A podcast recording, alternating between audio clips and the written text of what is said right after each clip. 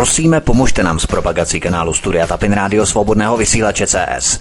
Pokud se vám tento nebo jiné pořady na tomto kanále líbí, klikněte na vaší obrazovce na tlačítko s nápisem Sdílet a vyberte sociální síť, na kterou pořád sdílíte.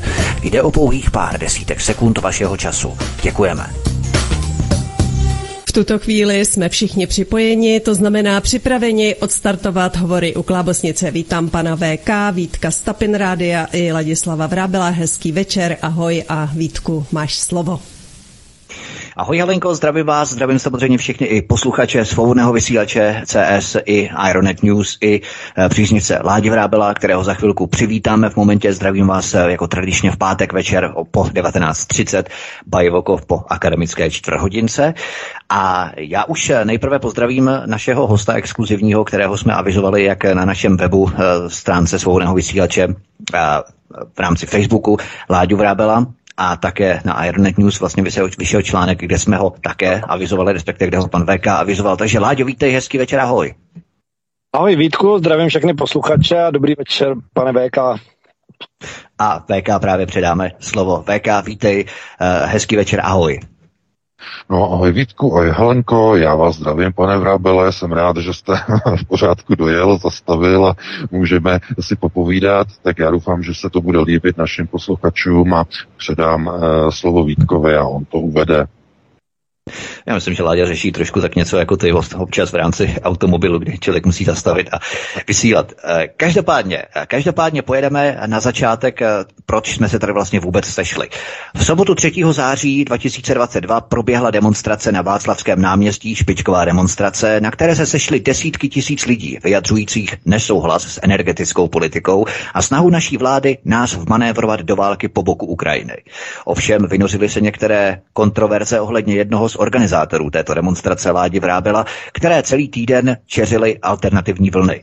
O to jsem raději, že jsme ho sem mohli pozvat, abychom si některé věci v klidu, hlavně v klidu a v pohodě vysvětlili. Já chci jenom na začátku zdůraznit, že nejsme žádný soudní tribunál. Láďa nesedí na lavici obžalovaných, naopak, eh, co uspořádal, je to naprosto famózní. A rozhodně si nehrajeme na arbitry pravdy ale protože věříme v dialog, jsme rádi, že můžeme některé věci ozřejmit.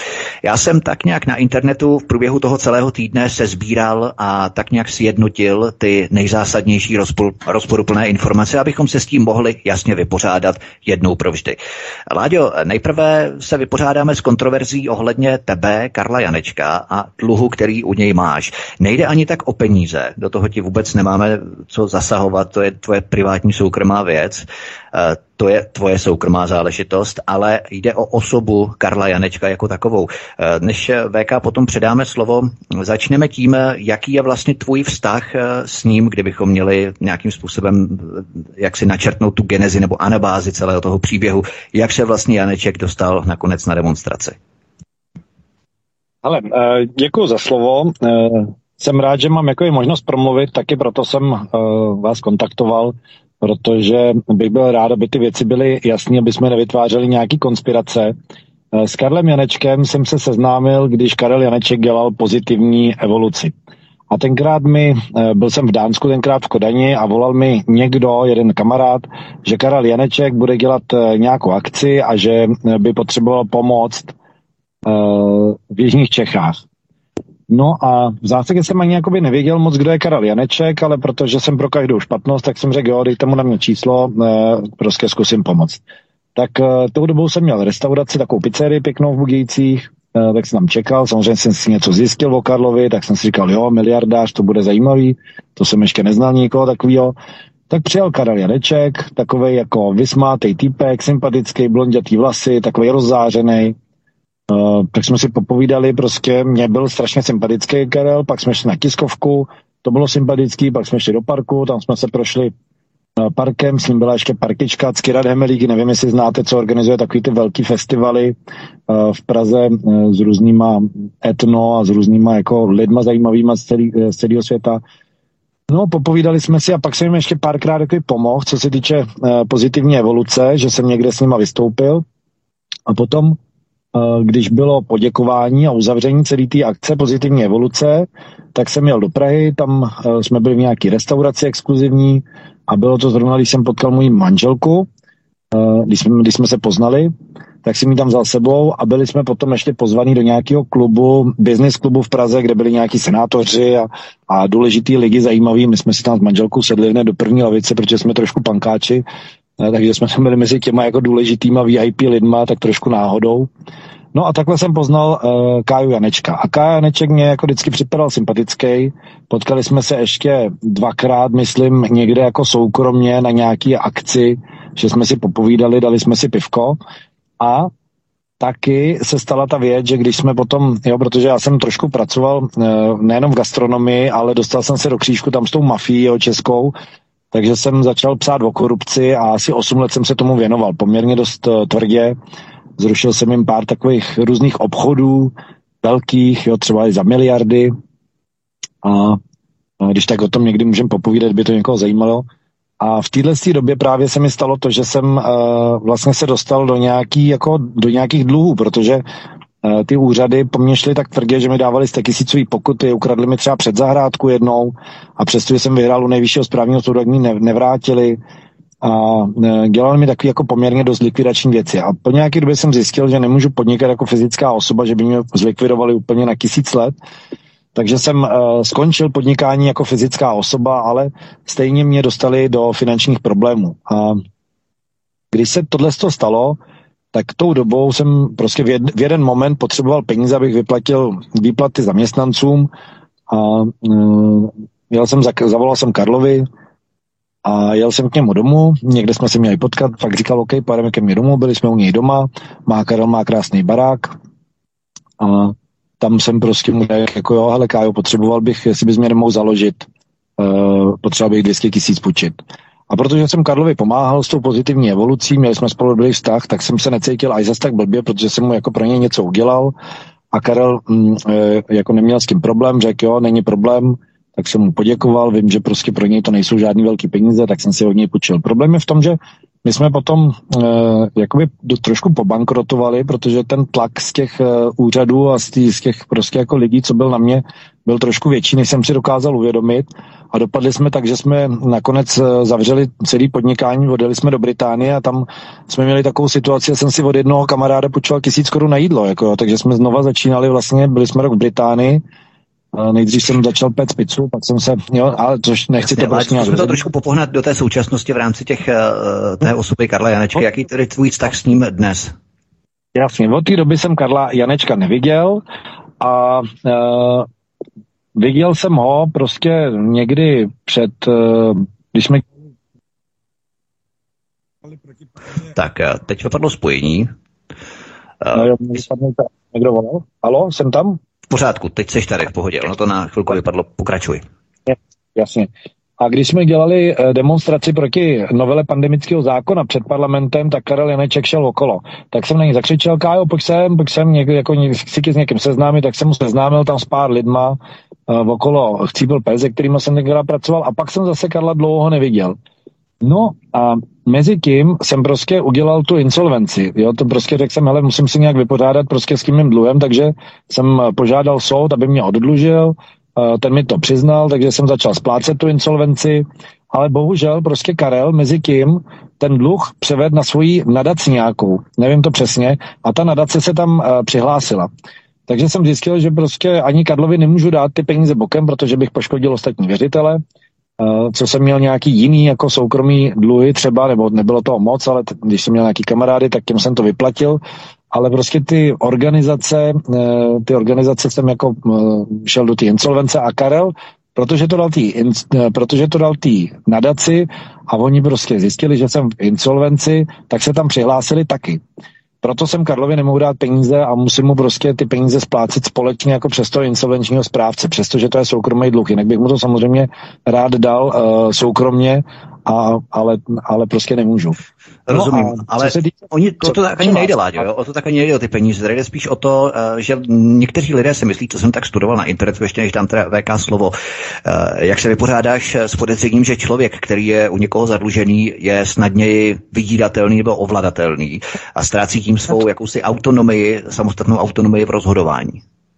Jasně, to, to s tím se vyrovnám hned. Za prvý, jako, eh, to není až zas takový velký problém pro mě, abych to nějak jako psychicky zvládnul. Karel nikdy prostě po mě ty peníze nechtěl, nebo nikdy se mě na to nezeptal, ale hlavně, uh, hlavně prostě pro něj to není problém, ty peníze. Jako, ty peníze mu samozřejmě jakoby dám, ale pro něj to problém není, takže jako nemám z toho nějaký, nějaký psychický trauma. A když přišel Karel na Václavák, tak jsem vůbec nevěděl, že je na Václaváku, protože e, tam byla kopice lidí. No a přišla za mnou asistentka, která se představila jako asistentka Karla Janečka, kterou jsem neznal. Znám jako pár lidí okolo mě, tu holku jsem neznal. A povídá, jestli by Karel Janeček mohl vystoupit na, na pódiu. Tak se mi řekne, omlouvám se, ale prostě e, máme plný, máme uzavřený seznamy a není to možný.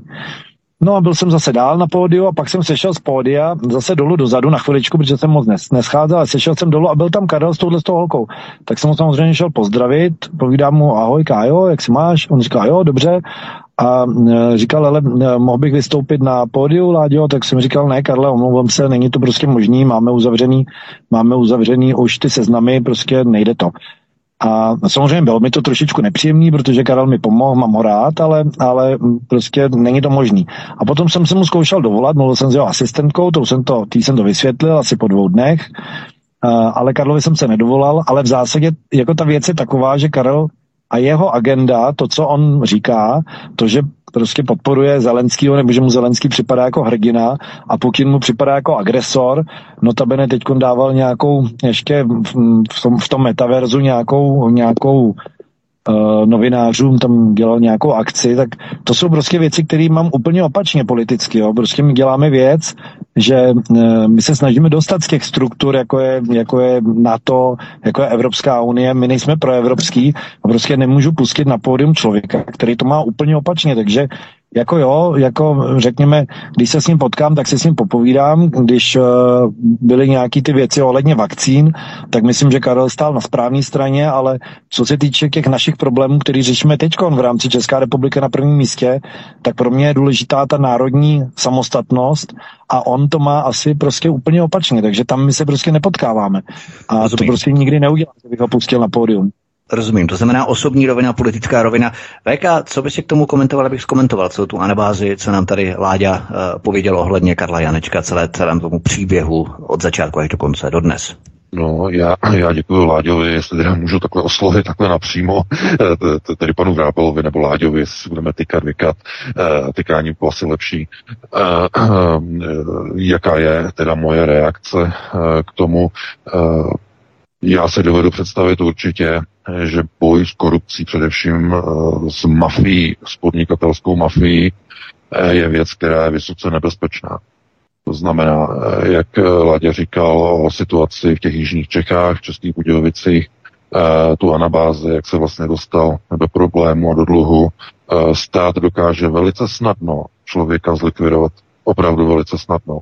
Není k tomu vůbec zapotřebí nějakého velkého úsilí, takže to je naprosto logické a to nikdo jakýmkoliv způsobem si nedovolí nějak spochybňovat nebo nějak eh, umenšovat význam a důvod eh, tedy pro nějaké dluhy nebo pro jejich vznik.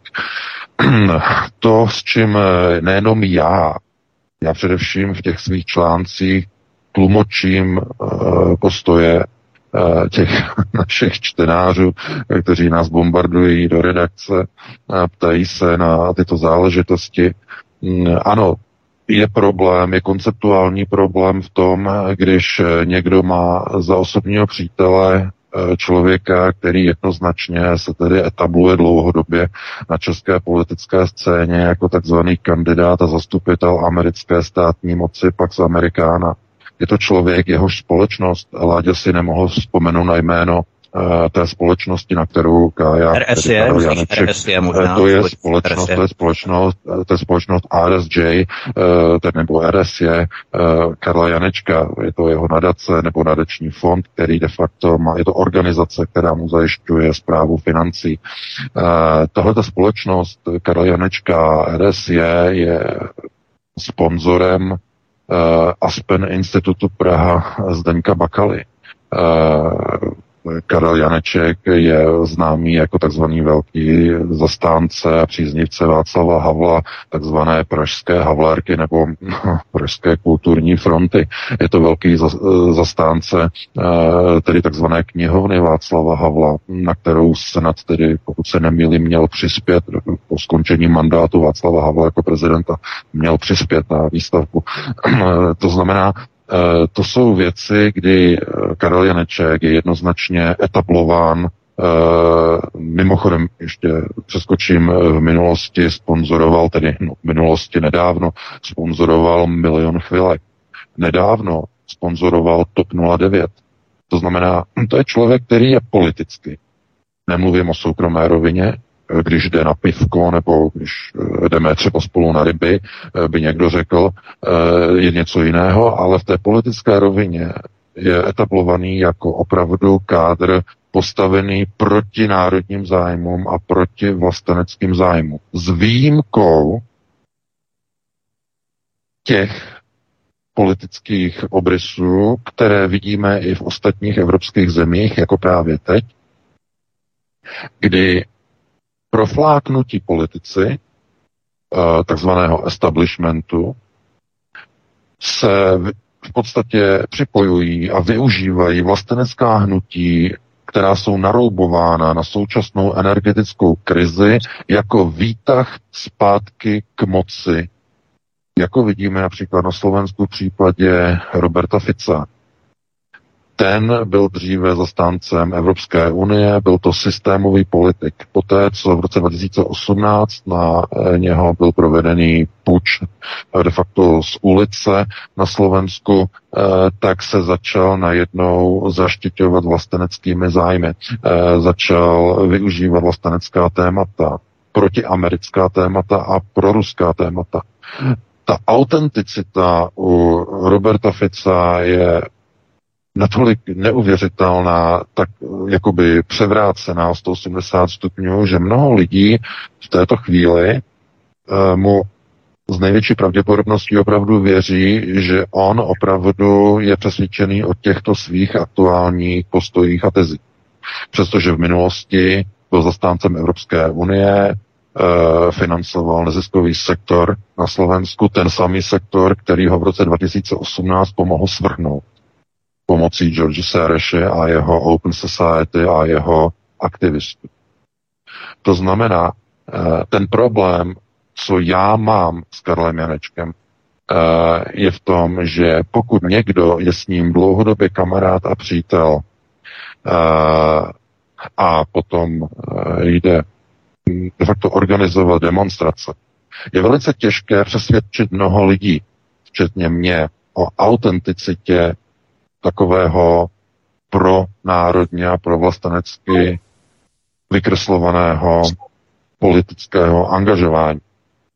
Netvrdím, že zrovna v případě Ládi je to tenhle ten případ, ale e, chci zdůraznit, že bude mít velký problém e, se odvázat a odpoutat od tohoto propojování s Karlem Janečkem, pakliže nějakým způsobem, který bude naprosto transparentní a hlavně viditelný a slyšitelný, se od Karla naprosto nedistancuje.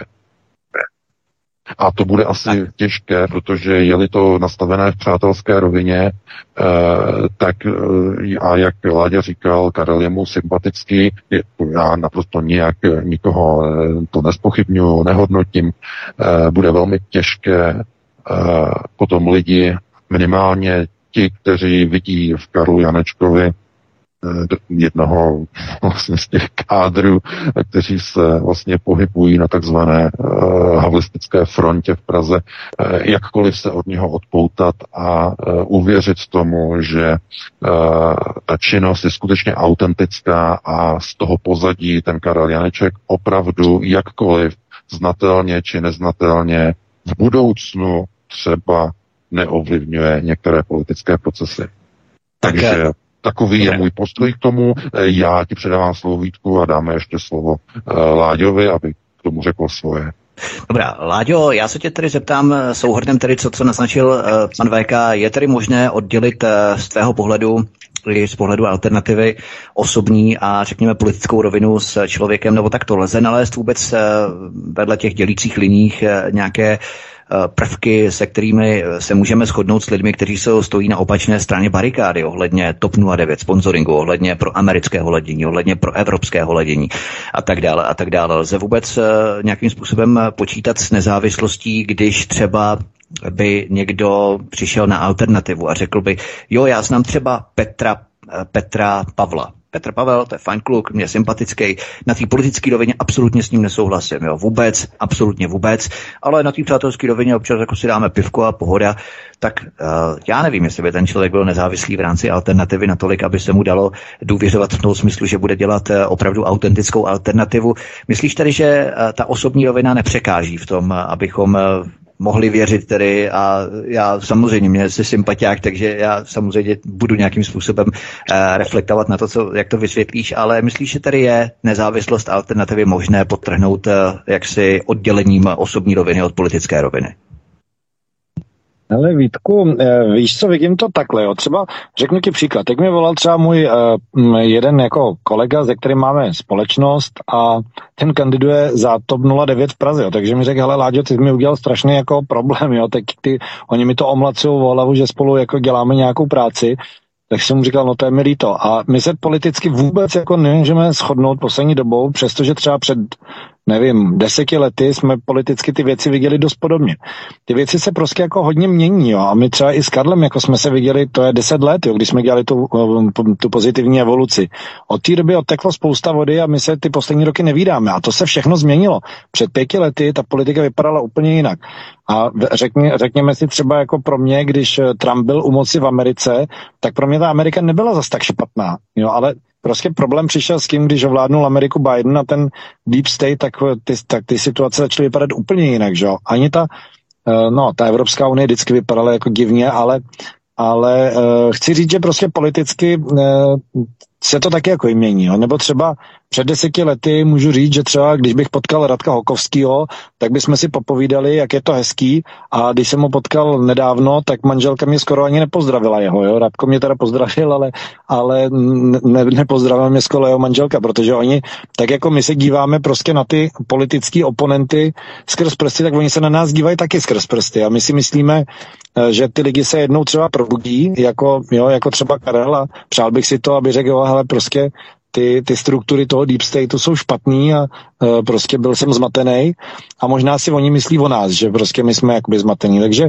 z mého pohledu jsem jako tolerantní v tom, že uh, dávám těm lidem prostor pro to, aby změnili názor a co se týče nějaké ovlivn, ovlivnitelnosti, tak prostě to jako vám můžu říct, že uh, až mě poznáte, že v takových věcech prostě nejsem ovlivnitelný, že uh, ani jako z rodiny, ani od nikud jinut, když něčemu věřím, tak prostě tomu věřím a a mm, prostě to tak dělám. Jo, jako možná i na té vlastenecké scéně by vám pár lidí o mě řeklo, že jsem eh, špatný, protože když eh, něco, něčemu věřím, tak prostě ty lidi nepustím. A nepustím prostě ani Karla jako do toho, aby nám zasahoval. Jo. A notabene jako vznikly tady nějaké spekulace, jestli Karel něco nesponzoroval, vám můžu říct, že ani korunou. Jo, jako v žádném případě.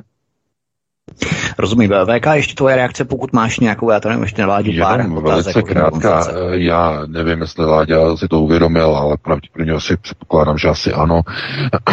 Karel Janeček eh, nastoupil koncem minulého roku na, antivax, na takzvanou antivaxerskou antivakcinační notu.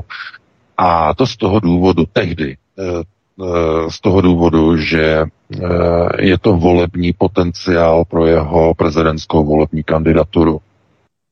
Tehdy eh, on tušil a předpokládal, že ta vakcinační krize, to šílenství okolo vaxu bude trvat i celý tento rok. Nepočítal samozřejmě s vojenskou operací ruské armády na Ukrajině, která způsobila v rámci tedy protiruských sankcí současnou energetickou krizi v Evropě. A pozor, tato energetická krize se stane super, bych řekl, ultra mega rychlým výtahem k moci pro tolik politiků, bývalých, nových, nově etablovaných, zkrachovalých v minulosti, výtahu zpátky k moci nahoru. A nejlepší cestou, jak tedy ten, nebo nasednout do toho rychlovýtahu je zviditelnit se a zúčastnit se některých velkých mega monster demo, demonstrací, které se chystají nejenom v České republice, ale i tady v Německu, v celé Evropě v následujících týdnech, zejména do konce roku. Netýká se to jenom kandidáta na prezidenta Karla Janečka, týká se to mnoha a mnoha systémových politiků, kteří budou chtít nasednout na sedlo e, společenské nespokojenosti s fakturami za energie a budou skrze ulici se chtít dostat moci. Výzvy k odstoupení vlády, což jednoznačně samozřejmě na alternativě podporujeme, protože to je nezbytné, aby tyto neschopné vlády odstoupily, eh, tak eh, vytvoří se tím mocenské vákuum.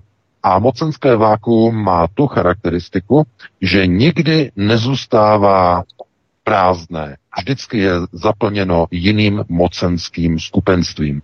To znamená, že po těch, co odejdou, okamžitě v té chvíli jsou připraveni noví kádři, kteří se mají do těch mocenských struktur dostat.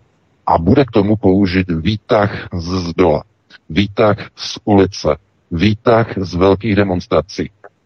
A proto musíme si na alternativě dávat pozor na všechny politiky, zejména tedy na kandidáty na prezidenta, jako je Karel Janeček, kteří by chtěli potenciálně, neříkám, že se to tak děje, ale mohli by potenciálně chtít využít některé známosti s organizátory těchto demonstrací, aby právě využili tento výtah přes ulici směrem k moci nahoru za pomoci bouřícího davu a bouřící ulice na e, základě tedy kritického stavu energetické krize.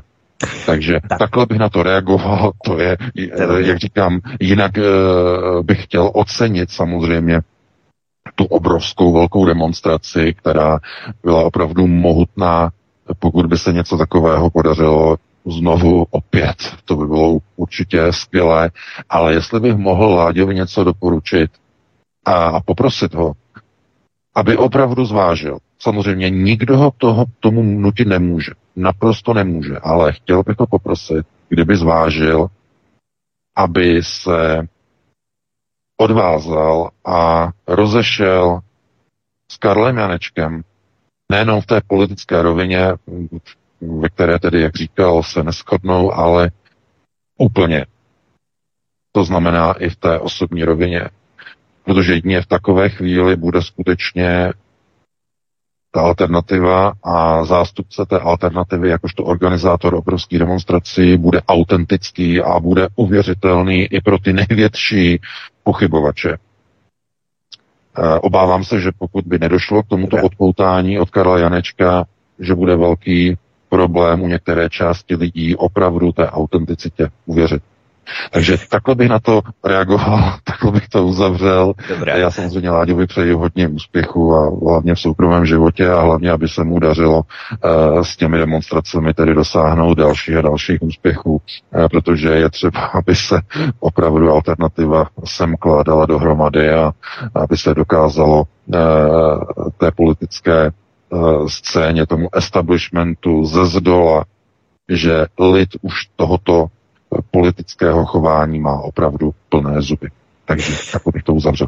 Vyjádření, vyjádření ohledně Karla Janečka necháme na Láďu. Já myslím, že Karla Janečka už eh, bychom mohli vyprovodit eh, z naší virtuální debaty, z našeho metaverza. Nicméně, eh, já bych se tě, Láďo, ještě zeptal, neobáváš se právě té situace, kdyby náboj, potenciál nebo výbušná euforie těch demonstrací mohla sloužit k tomu, že by se nad ní nalepili postupně lidé, kteří to nemyslí zase tak až seriózně v rámci vlastenectví, v rámci alternativy a ohledně energetiky a těchto zástupních témat by se mohli vyšplhat k moci demonstraci a mohli by tu demonstraci takzvaně unést. A nebo ani ne tak demonstraci, ale jako spíš výtah té demonstrace jako prostředek k tomu, aby se dostali k moci. A jedna mafie by vystřídala jinou mafii a v podstatě uh, ti lidé by se potom vyprofilovali jako stejní uh, lidé, jako tam jsou právě teď. I když nevím, jestli to může být ještě horší, ale minimálně ten systém by se zacyklil uh, v tomto kruhu. No jasně Vítku, to se samozřejmě už děje, jo. A není to Karel Janeček, protože eh, Karlovi jsem řekl, bohužel jako Karle nemůžeš, ale prostě měli jsme tam x dalších jako lidí i politických stran a tam už jako prostě dneska ty problémy vidím, jo. Ty, ty prostě Eh, nechci teda tady nějak jako konkrétně říkat, kdo, co a jak, ale samozřejmě to vidím, že existují třeba strany, že jo, která prostě, strana, o který nebylo slyšet uh, půl roku, která prostě měla, že jo, Putin je agresor a najednou prostě se objeví a najednou je v médiích a na demonstraci prostě uh, a najednou se snaží jakoby uh, svolávat společné demonstrace a snaží se organizovat 17. 11. na letní a tak dále. Takže vidím, jako, že ty snahy tady jsou prostě takovýhle, ale nechci jako jmenovat a, a, a ty snahy tady jsou, jako bojujeme s tím prostě na té alternativě, ale není to záležitost Karla. Karel v tomhle byl docela jako, bych řekl, jako rozumný, prostě nemohl vystoupit, tak nevystoupil, ale jsou lidi, kteří se derou a kteří chtějí tu moc ujmout. A my jsme prostě s kým přišli jako s, s Jirkou Janečkem, teda s Jirkou Janečkem, pardon, s Jirkou Havlem, my jsme k tomu přišli tak, že budeme dva občani, kteří se budou snažit tu alternativu spojit. A řekli jsme si, nebudeme zakládat žádnou organizaci, žádný spolek nebo něco takového, protože kdyby jsme to udělali, tak oni by nechtěli. No? Oni se nikdy nechtějí spojit všichni pod někoho nebo tak. Takže my jsme to udělali jako občani s tím, že nemáme ambice nemáme ambice něco z toho udělat nějakou společnou organizaci nebo nějak to zastřešovat. Je to prostě zastřešený myšlenkou, je to myšlenka Česká republika na prvním místě a proto se k tomu ty uh, vlastně politické strany připojují. Ale uh, snažím se být nestranej vůči těm politickým stranám, ale samozřejmě vidím tam ty, vidím tam ty boje a ty nepravosti a ty falše. Rozumím. Uh, Láďo, Já bych měl ještě jeden dotaz, jestli můžu Vítku. Dobrá, dobrá, ještě. Jeden.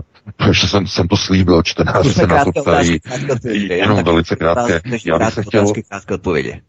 Dobře, já bych se chtěl Ládě zeptat, eh, jestli, protože k minulosti už se vracet nebudeme k té demonstraci, já jsem se chtěl zeptat, eh, kdyby tedy na další demonstraci, předpokládám tedy, že budou tedy se chystají nějaké další demonstrace, eh, tak eh, kdyby tam eh, přišel například znovu Lubomír Volný, že tady z volného bloku,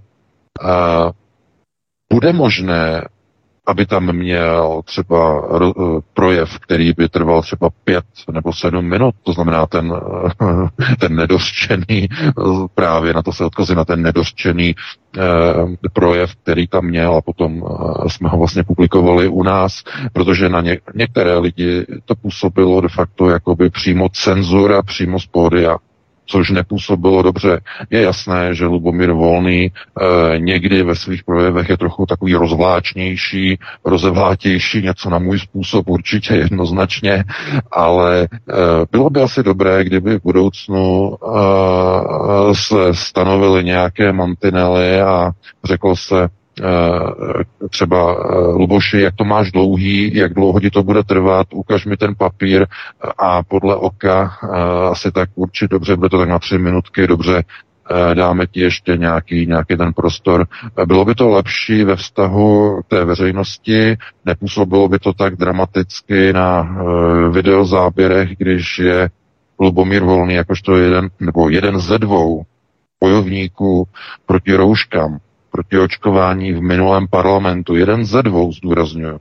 Což je tragédie sama, což je tragédie sama o sobě, protože s panem Bojkem Lubomír Volný skutečně jako jediní protestovali uh, v poslanecké sněmovně proti tomuto, takže uh, Lubomír má vytvořený, uh, tedy Lubomír Volný, má vytvořený, vytvořený určitě kredit a potenciál a bylo by dobré, uh, kdyby jeho projevy mohly zaznít celé. Minimálně lidé tohle nám píšou, tak bych se chtěl zeptat Ládi, jestli to má takto ošetřené do budoucna. To byla jedna z mých otázek, kterou jsem chtěl směrovat na Láďu Vrábela. Láďo, přerušení Lubomíra Volného. Co o tom povíš? Uh, jenom chci se zeptat VK, my jsme si potykali, nebo si vykáme, nebo jste starší, mladší, eh, nebo jak? Tak se tykejte já to, to v pohodě. Já to, já to pořád tak nějak střídám, já bych radši u, jako upřednostnil to tykání, tak jestli Láďo, jestli tykání, dovolíš. Jasně, no. jasně, jasně moc, mě, moc mě těší, jasně, super.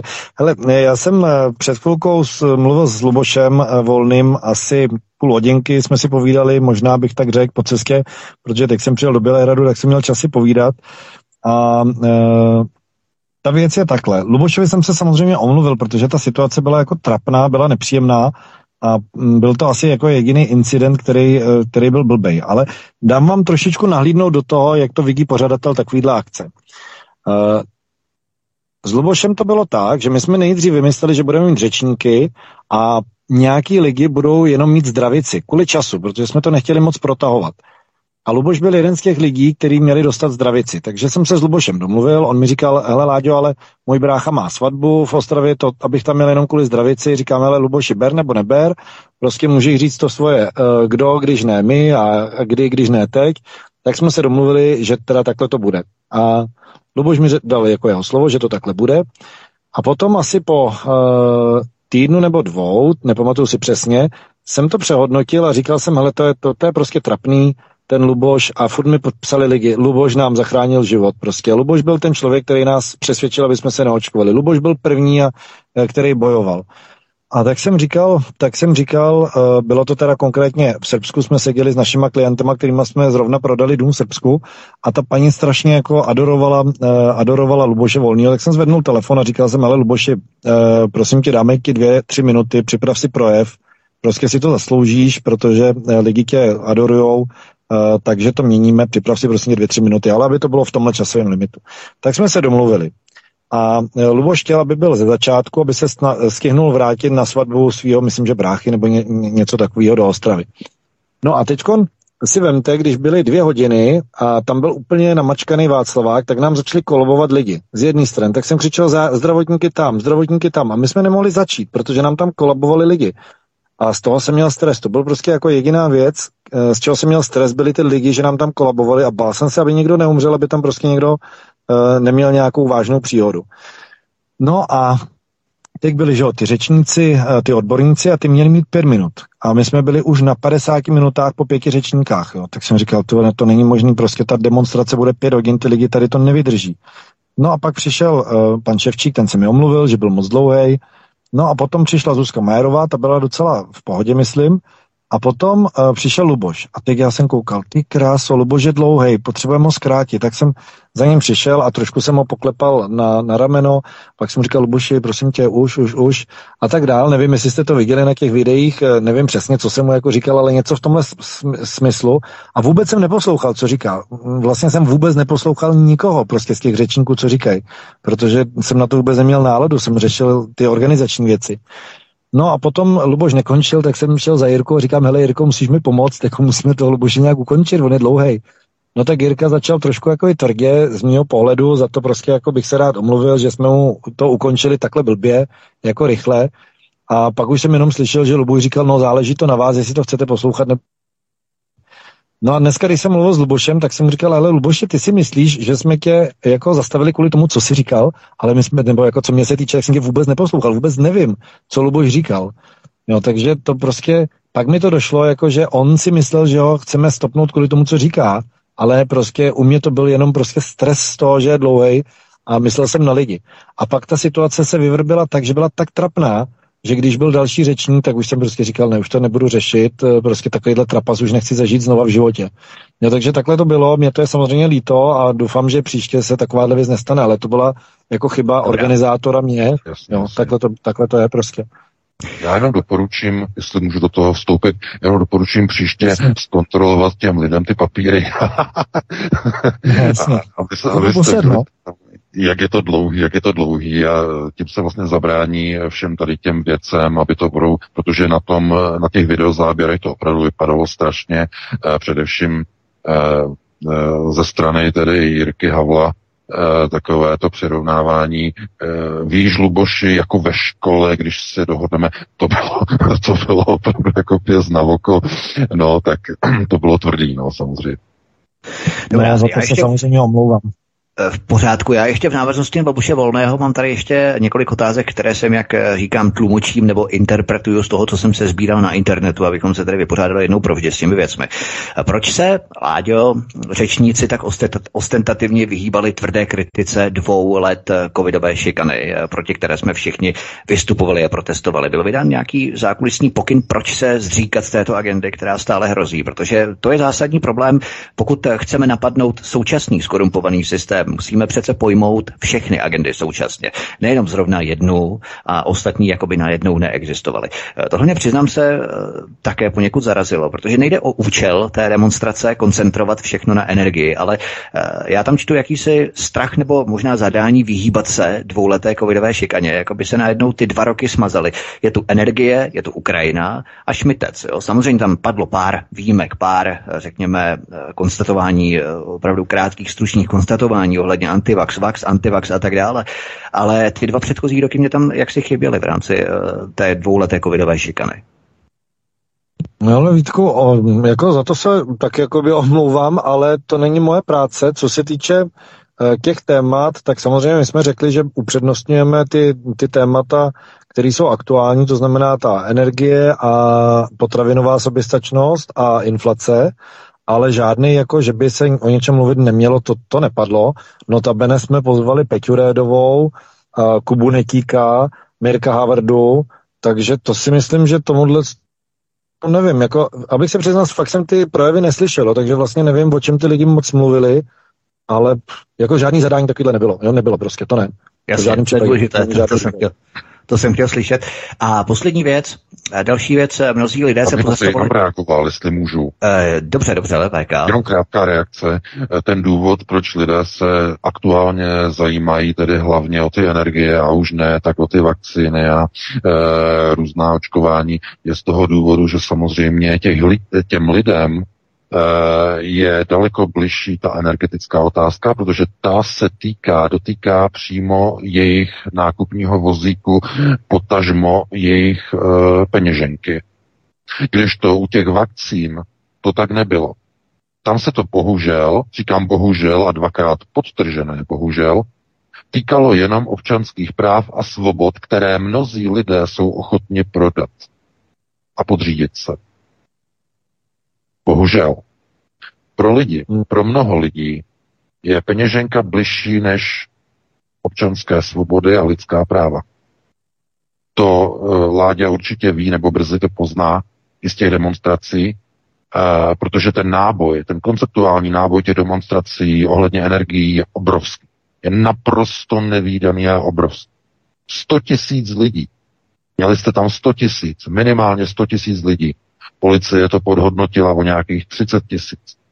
A přišli kvůli tomu, že se to dotýká jejich peněženek, jejich, jak já tedy říkám s oblibou, jejich nákupních vozíků na spotřebním trhu, do kterého patří samozřejmě energie a paliva.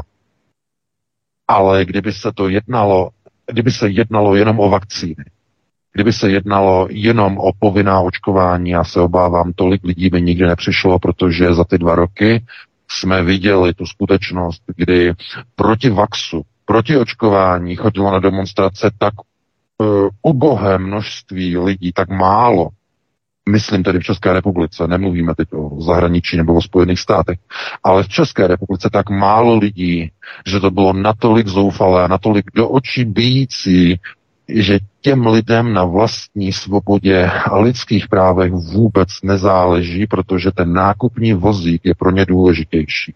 Teprve až když Vladimir Putin, respektive ne on, ale Evropská unie, která uvalila protiruské sankce a odřízla se od plynu a ropy, a teď z toho obvinují Putina, tak teprve v důsledku nedostatku ropy a plynu lidé jdou do ulic protože se to začíná dotýkat jejich peněženek, jejich životního stylu, jejich životního standardu. A taková je bohužel realita. Konceptuální realita. Ta, která je nepopulární, o které se moc nemluví, ale bohužel na alternativě si musíme přiznat, jaká je pravda. Takže e, ne, není třeba vyčítat lidem, že teď nechodí na demonstrace kvůli vaxu, teď je důležité, že vůbec přijdou na ty demonstrace a tím důvodem je energetická krize. Takže takhle bych to jenom posunul, takhle bych to jenom dopověděl a předávám slovo Láďovi. Já ještě to s dovolením překlenu tady, jestli můžu do toho vstoupit. Uh, Láďo, ještě bych se tě zeptal, samozřejmě se k tomu můžeš vrátit, jo, ale já bych jenom položil poslední otázku hlavně té demonstrace, potom ještě mám tady poslední otázku, eh, kterou bych vložil mimo tedy už, eh, protože já si myslím, že s těmi tématy a s těmi kontroverzi jsme se vypořádali už víc než dost a není třeba to ještě více přifukovat a nějakým způsobem exponovat, přeexponovávat ty věci, které nejsou zas tak až důležité. Důležité je, že tam sešlo 100 tisíc lidí, to je důležité. Ale chtěl jsem se ještě zeptat, protože to vrtalo lidem hodně hlavu, hlavou na internetu, to jsem tak se zbídával ty reakce, jak je možné, že demonstraci nebo na demonstraci, anebo ano, demonstraci, která těžce kritizuje a napadá vládu, přenášely mainstreamové servery jako Seznam nebo i dnes. Vždyť přece nikdo netušil, kolik tam přijde lidí od začátku. Bylo jich tam třeba 7 tisíc a pak najednou šup, bylo jich tam, přišlo jich tam hromada najednou v, v nějakém určitém časovém schématu. A právě tohle u mnoha lidí rozsvěcuje varovnou kontrolku. E, zdal se jedná o nějaké připravené špičkově zorganizované show, jsem se dočetl, tak e, jak je možné, že tuto demonstraci přenášela, samozřejmě to obrovská demonstrace aplikace, to je samozřejmé, tak samozřejmě to potom přenáší některé servery, ale přece jenom nikdo nevěděl na začátku, kolik, ta, kolik tam těch lidí přijde. To znamená, eh, jak by si vysvětlil tohle, že v podstatě pro systémové servery přenášejí antisystémovou demonstraci? Hele Vítku, z mého pohledu, eh, samozřejmě my jsme taky nevěděli, kolik přijde lidí a když jsme šli na tu demonstraci, bylo někde k 11. hodně na pohodu s manželkou, tak už tam byla kopice lidí, tak jsme docela koukali ale myslím si, že prostě to bylo vidět třeba už v 11, ve 12 už tam bylo tolik lidí, že bylo vidět, že, to, že ten Václavák bude plný. A ty novináři to asi nemají až zas tak daleko, že by tam přijeli. Nevím. My jsme dělali kiskovku, myslím, že den nebo dva dny dopředu a tam myslím, že byl někdo, tam myslím, že byl někdo jako z jedných jakoby větších, nějaký seznam nebo kdo, co už si to nepamatuju. Rozesílali jsme ty zprávy, Nevím, asi možná stejně jako my nevěděli, jestli to bude velký nebo nebude velký, nevím, nevím, nedokážu na to odpovědět, ale jestli tam někdo hledá nějakou, uh, nějakou uh, v tom konspiraci nebo něco takového, tak prostě zkuste se podívat na moje videa za poslední rok, na to, jak jsme mrzli v lednu před eh, parlamentem, když byla novela pandemického zákona, tak jsme vždycky s manželkou sedli ráno do auta a řekli jsme, ne, dneska neotevřeme pizzerii, musíme jít demonstrovat. A vedli jsme tam ty demonstrace od rána do večera, tak jako nevím, jestli si někdo myslí, že bychom byli schopni zorganizovat takovouhle show, tak mně to připadá trošku přitažení za vlasy, ale nevím, těžko říct. Nevím, proč přišli novináři. Možná právě, jak jsme se bavili o tom nákupním košíku v souvislosti s energiemi, tak byste mohli třeba nějaký mobilní stánek s pizzou uh, převést před parlament a možná by se tam sešlo taky hodně lidí potom, jo, i v tom lednu, tak trošku jako humorně na závěr. Ale uh, ještě poslední věc, Láďo, uh, Poslední věc, abychom tedy pohlíželi na blízkou budoucnost, co chystáte do voleb a případně i po nich. Má vůbec eh, smysl něco dělat po volbách? Nejsou právě ty volby jakousi vizitkou nebo vystaveným vyzvědčením občanů vládě? Hele, tak za to moc děkuju, že jsi se zeptal, protože to jsem taky jakoby si přál, aby jsme tady nemluvili jenom o těch jako problémech a mojich průserech, pardon, teda mluvám za to slovo, Uh, ta věc je, je takhle. My nad tím furt jakoby přemýšlíme, co budeme dělat a furt nás napadají nové věci. Takže včera jsme vyhlásili novou věc. Jo, my jsme vlastně na demonstraci řekli, že chceme, aby byla demise vlády, aby vláda podala demisi, aby byly vypsané nové uh, parlamentní volby, protože samozřejmě jsme demokrati, takže zvolit musí politiky lidi, my na to nemáme žádný mandát. A do té doby, než, bude, než budou nové parlamentní volby, aby zemi řídili uh, odborníci. A ty odborníci, mm, především co byli na pódiu a plus nějaká další, plus nějaký další odborníci, kteří jsou s nimi, řekněme, v kontaktu v těch různých oborech, protože, v, jak určitě víte, i ty VK, i ty Vítku, tady v Čechách existují různé skupiny, které se na té alternativě potkávají a to i skupiny odborníků, takže oni se mezi sebou znají. No a e, teď jsme e, řekli, že vlastně do 25. má vláda ultimátum, aby podala demisi. Když do 25. vláda nepodá demisi, tak využijeme práva na odpor podle ústavy, to je to, co jsem řekl na Václaváku, a začneme dělat uh, různý nátlakové akce a budeme se snažit jednat s zemědělci, s odbory, s dopravci a s podnikateli na tom, aby jsme udělali stávku. Takže tyhle ty věci samozřejmě běží a mezi tím předevčírem uh, jsem uh, se zamýšlel nad tím postupem, co bychom mohli udělat a napadla mě taková myšlenka, že my vlastně tu vládu, aby jsme ji dosadili, protože jak jsi se ptal na, na volby, ty volby prostě nezmění jako toho moc. Maximálně se do Senátu dostane pár lidí, kteří budou víc pronárodní. Ale na, těch, na tom komunále to není až zas tak jako důležitý, že my potřebujeme vyměnit hlavně vládu, protože ta vláda jezdí do Bruselu, ta vláda dělá, jezdí do NATO, my potřebujeme hlavně, aby jsme se dostali z těch globalistických struktur, tak potřebujeme hlavně vládu a parlament, aby, aby se vyměnila. Jsem, tak jsem prostě jako vymyslel takovou věc, že aby jsme dostali vládu odborníků, protože pořád se říká, že k tomu nemáme žádný legislativní způsob. Tak jsem vymyslel takovou věc, že bychom sepsali eh, požadavek na prezidenta, aby vyměnil vládu, aby dosadil vládu odborníků, kterou navrhneme a eh, to je vlastně jakoby ten plán, že my toho 28. na demonstraci představíme ty odborníky, který se nějak dají dohromady, který bychom chtěli nominovat do těch ministerských křesel ty tam představíme na té demonstraci a zároveň oni řeknou, jaký bude jejich program. Uh, moje podmínka, nebo naše podmínka byla dvě. První, že ta vláda se musí shodnout na tom, že přestane dělat válku, přestane posílat zbraně na Ukrajinu a začne tlačit uh, snahu o mírový jednání. To prostě přesto nejede vlak, jinak ty ligy nepodpoříme. A druhá podmínka, kterou máme, kterou chceme, je, aby uh, za, tu, za období jejich vlády aby změnili systém uh, těch voleb. Protože dneska volby vlastně fungují tak, že máme ty billboardy, kde je nějaký, nějaká prázdná hláška u toho a nějaký obličej a na základě toho volí ty lidi, jak kdyby byli zmanipulovaní, jak kdyby byli, z, jak kdyby byli zhypnotizovaní a, a, a na druhou stranu v médiích dostávají prostor, v těch zaplacených soukromých médiích dostávají zaplacený prostor ty lidi, kteří už eh, v těch, eh, v těch kruzích nějakých těch Eh, oligarchů našich eh, českých nebo kmotrů jsou vybraní, aby se dostali nahoru, tak aby jsme tady tomu zamezili, tak máme pár věcí. Tak chtěli bychom zákaz těch billboardů, protože to je nesmysl. Chtěli bychom, aby v české televizi a v českém rozhlase dostali prostor všechny politické strany nějakým klíčem, tak aby to bylo spravedlivý. A aby v soukromých médiích měli buď to zákaz, to ještě nemáme promyšlený úplně, buď to zákaz úplně měsíc dělat předvolební kampaň, anebo kdyby ji mohli dělat, tak aby to bylo nějakým takovým způsobem, jako že třeba 80% té reklamy v tom tištěném médiu musí být psaný text, aby tam byly představeny ty programy a samozřejmě zase nějakým klíčem, aby to bylo spravedlivý. Chtěli bychom změnit tu 5% hranici, protože to je nesmyslná, zvýhodňuje ty velký uh, politické strany a taky bychom chtěli změnit to, aby nedostali potom po volbách ty hromady milionů, protože to zase zvýhodňuje ty velké politické strany a nahrává to tomu korupčnímu uh, systému. Tak tohle to jsou dvě podmínky, které by ta vláda měla slíbit nějakým způsobem, že splní a potom my bychom tyhle ty odborníky Eh, vlastně podpořili. Takže my jsme představili 28. na pódiu na Václaváku, tam bude demonstrace další a zároveň už teď máme zorganizovaný několik dalších měst, kde budou velké demonstrace Eh, nebo takhle, kde bude velká obrazovka a velký zvuk a tam to budeme přenášet a plus eh, na malých městech budeme mít zvuk a plus jsme vyhlásili, že každý, kdo se chce přidat, kdo chce dělat demonstraci, tak může i z mobilního telefonu a z nějakého repráčku streamovat někde na lavice v parku. Prostě chci, aby celá republika čekala ve dvě hodiny 28. října, e, září, pardon, září, tenhle měsíc, 28. září, aby celá republika čekala na to, Eh, kdo bude nominovaný do nové vlády a co vlastně oni slíbí, že udělají.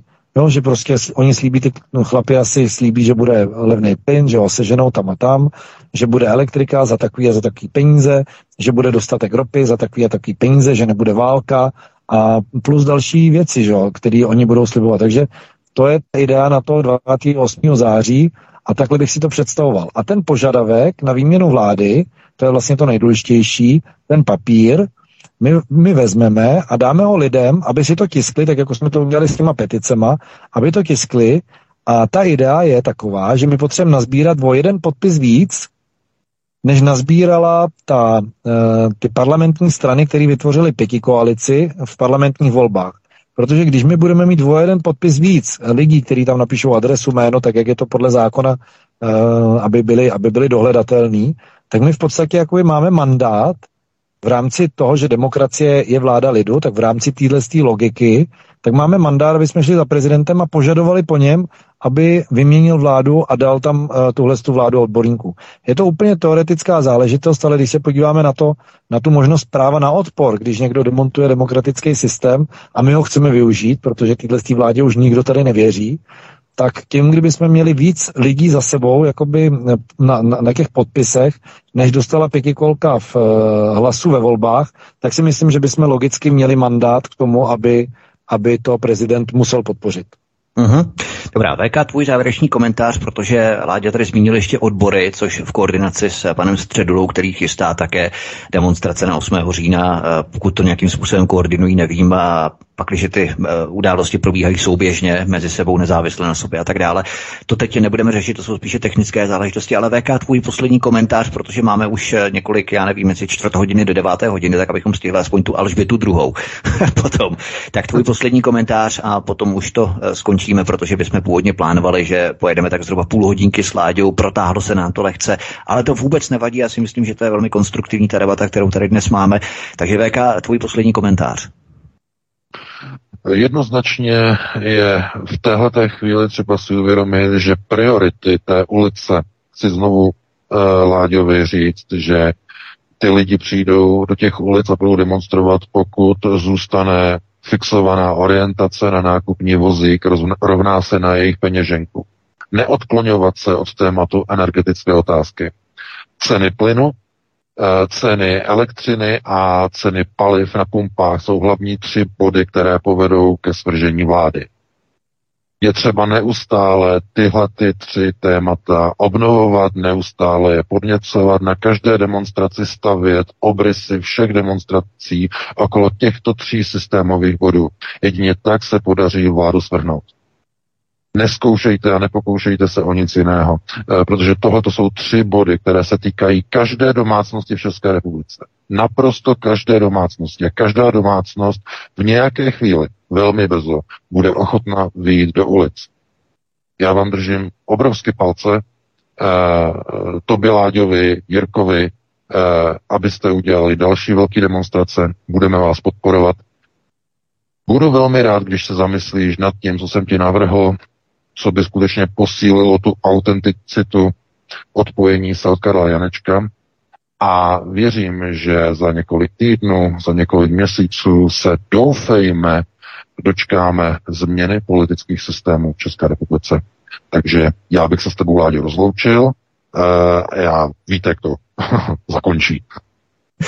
Já taky děkuji moc, Láďovi, já jsem rád, že jsme si všechno vyříkali, vysvětlili, ponechme na posluchačích, aby si udělali svůj vlastní obrázek sami, protože my tu nejsme od toho, abychom naváděli lidi, co si mají myslet. Od toho je mainstream. My jsme tady od toho, abychom jen zprostředkovávali vyjádření kohokoliv, kdo má zájem zcela svobodně, proto jsme svobodný vysílač. Takže Láďo, já ti moc děkuji, že jsi si pro nás našel čas a vyhradil, udělal čas.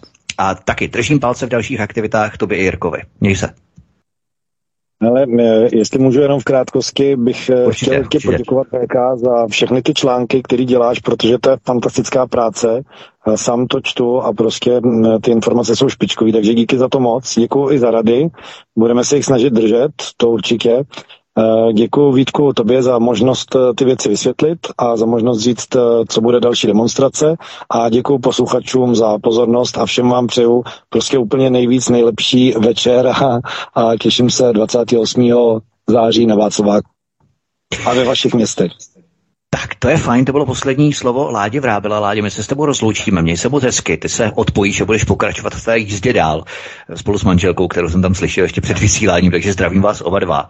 A VK, já jsem se tě chtěl zeptat, eh, myslíš, že můžeme plynule pokračovat ještě na tomto účtě dál do 9. hodiny, protože přece jenom už nám toho času tolik nezbývá a to přepojení bychom provedli až normálně potom. dokončíme, no, dokončíme to. Dokončíme. Dobré. Protože to Láděvo povídání v podstatě bylo uh, teď to vůbec ne, nějak se nechci osobně dotknout, ale něco jako písnička v tom smyslu, že si nemusel mluvit, ne, že by to bylo tak slabé, to naopak, jo, takže... Ne, přestávku, přestávku s písničkou si dávat nemusíme, můžeme to dojet. Přesně tak. Britská královna Alžběta II. je po smrti a novým králem je konečně její syn Charles III. Z rodu Windsorů samozřejmě a Saxen a Saxet ud uh, Gopurg uh, Gota. Královna zemřela krátce poté, co jmenovala Liz Truss novou britskou premiérkou. A ta je prý z toho v šoku, protože ještě před pár dny prý královna strašila energií.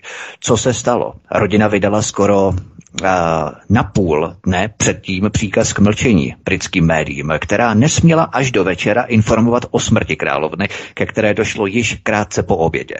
Guardian musel dokonce pravdivou zprávu o její smrti na několik hodin stáhnout zpět. Všichni se ptají, proč. Proč je VK tedy to zdržení? Jak si to vysvětluješ, když se taková věc přece stejně nedá ututlet delší dobu? Kdo tím co sledoval?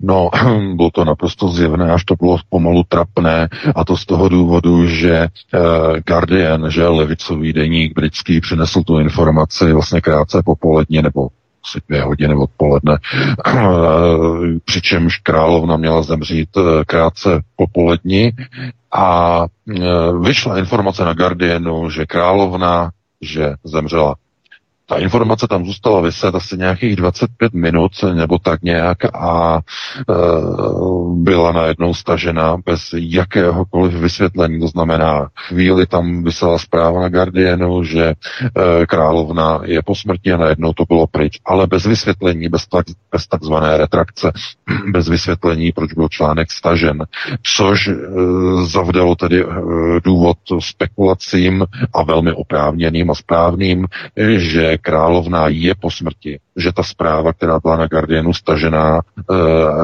že je pravdivá, ale byla uveřejněna jaksi předčasně. A proč? Z jakého důvodu předčasně? No, to je taková specialita. Totiž, když královna eh, nebo král, tedy panovník, že když zemře, tak většinou obvykle ve slušnějších rodinách šlechtických to bývá tak, že už dopředu eh, ten panovník řekne, hele, ty budeš můj nástupce. A ví se to mnoho let dopředu. To znamená, dopředu je to dáno. V takovém případě, když eh, panovník zemře, tak se to oznámí okamžik. Jenže v případě rodiny Windsoru je to takové trošku zvláštní, protože ty vztahy uvnitř e, rodiny jsou mm, no, velice, velice napjaté. Eh, napjaté mezi královnou Alžbetou a jejím synem Charlesem, eh, z jejich vnuky, že tohleto, tam mají problém obrovský eh, s princem Harrym, to znamená, tam ty vztahy vůbec nejsou nějak ideální a nebyly ideální, konec konců nebyly ideální ani s princeznou Dianou, to znamená, v té rodině nikdy nebyly ideální vztahy. A dlouho se spekulovalo, že královna by mohla ve své poslední vůli uh, vyjádřit, nebo dokonce ještě těsně před svojí smrtí na smrtelné posteli určit někoho jiného, než je hierarchický následník trůnu. Hierarchický následník trůnu je vždycky nejstarší potomek žijící, nejstarší potomek panovníka, znamená princ Charles. A ona by ho mohla přeskočit, to znamená, mohla by uh, svěřit tedy po své smrti Eh, vládu a korunu eh, třeba svému vnukovi eh, princi Williamovi. O tom se dlouho spekulovalo, že on by mohl být vlastně novým králem na místo svého otce. Dlouho se o tom spekulovalo. No a spekulovalo se o tom dokonce i v den smrti králové. Proto britská rodina požádala londýnský soud, aby vydal takzvaný předběžný zákaz Uh, byl to příkaz takzvaný gag order, to znamená příkaz k mlčenlivosti. Guardian musel informaci o smrti královny stáhnout na několik hodin a rodina, uh, královská rodina se sjela do Balmoru, do toho sídla ve Skotsku uh, a tam dvě a půl hodiny něco probíhalo dvě a půl hodiny, teprve až v půl osmí včera večer, v půl osmí uh, bylo oficiálně oznámeno, uh, že královna zemřela více než 8 hodin po její smrti. To znamená, že tam se zřejmě uh, oni radili o majetku, byl tam samozřejmě notář, tam byl právník, tam byl, otevři, otevřela se poslední vůle královny, a něco se tam řešilo. Řešily se majetkové vztahy zřejmě. No a nástupnictví tedy bylo ponecháno eh, princi Charlesovi, tedy eh, eh, tak nakonec se dočkal, že jo, si z toho dělají trochu legraci v britském bulvárním tisku, že Charles se konečně dočkal, jo. finally, finally, konečně prostě se dočkal ve věku 73 let. A asi určitě má radost, ale eh, pravda je taková, že eh, my se musíme zajímat především o to, co se děje v Evropě. Eh, řeknu to takhle. Opět zabrousíme do konceptuální gramotnosti. Komu by střední a zejména východní Evropa měla jít na pohřeb? Komu vděčí za takzvanou sobotu, uh, ne sobotu, ale svobodu? Komu vděčí za svobodu východní Evropa? Když tedy pořád se mluví o té svobodě a o porážce e, komunismu a tak dále, tedy procesy v roce 89, že komu vděčí, tedy východní Evropa minimálně za svobodu? No, jistému bývalému generálnímu tajemníkovi ústředního výboru komunistické strany Sovětského svazu a nedávno minulý týden zesnuvšího eh, Michaila Gorbačova. Kdo z evropských politiků mu přišel na pohřeb? Jenom jeden jediný. Viktor Orbán. Nikdo jiný. Z těch pohůnků, z těch politiků, kteří mají dneska plnou hubu svobody a že Michal Gorbačov, to bez něho by to nebylo. Nikdo, prosím vás, z nich mu nepřišel na pohřeb. To je něco neuvěřitelného. Nikdo, chápete? Nikdo. A to je tragédie pro samotného Gorbačova. On zemřel v osamocení, Rusové ho považují za vlastně zrádce kvůli rozpadu Sovětského svazu a ani západní partneři a přátelé nepřijeli na pohřeb. To je tragédie. To je memento. Zatímco, když zemře britská královna, tak co se děje? Tak i Miloš Zeman roní slzy, všichni roní slzy, všichni evropští politici, obrovská tragédie, jedou přímé přenosy na všech televizích ze smutečních ceremoniálů a aktů z Velké Británie. A co je největší rozčepejřené chucpe? No, že kondolenci a výroky o obrovské tragické ztrátě do Londýna zaslal i Vladimir Putin.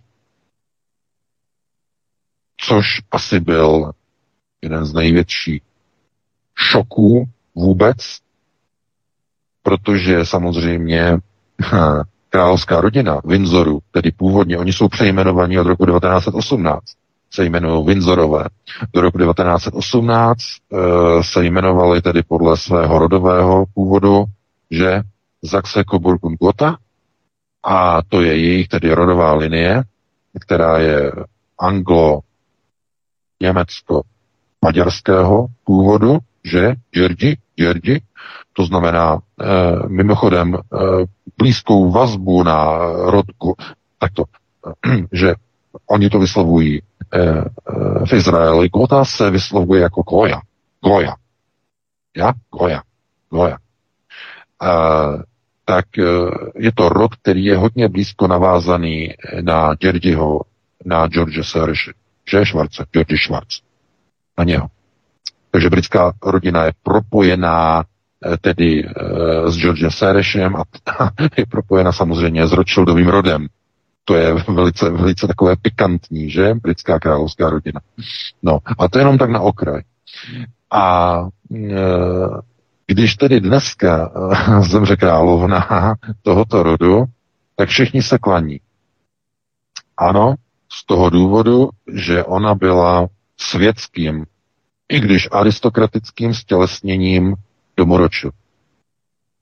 Znovu opakuji, aristokratické stělesnění domu ročil.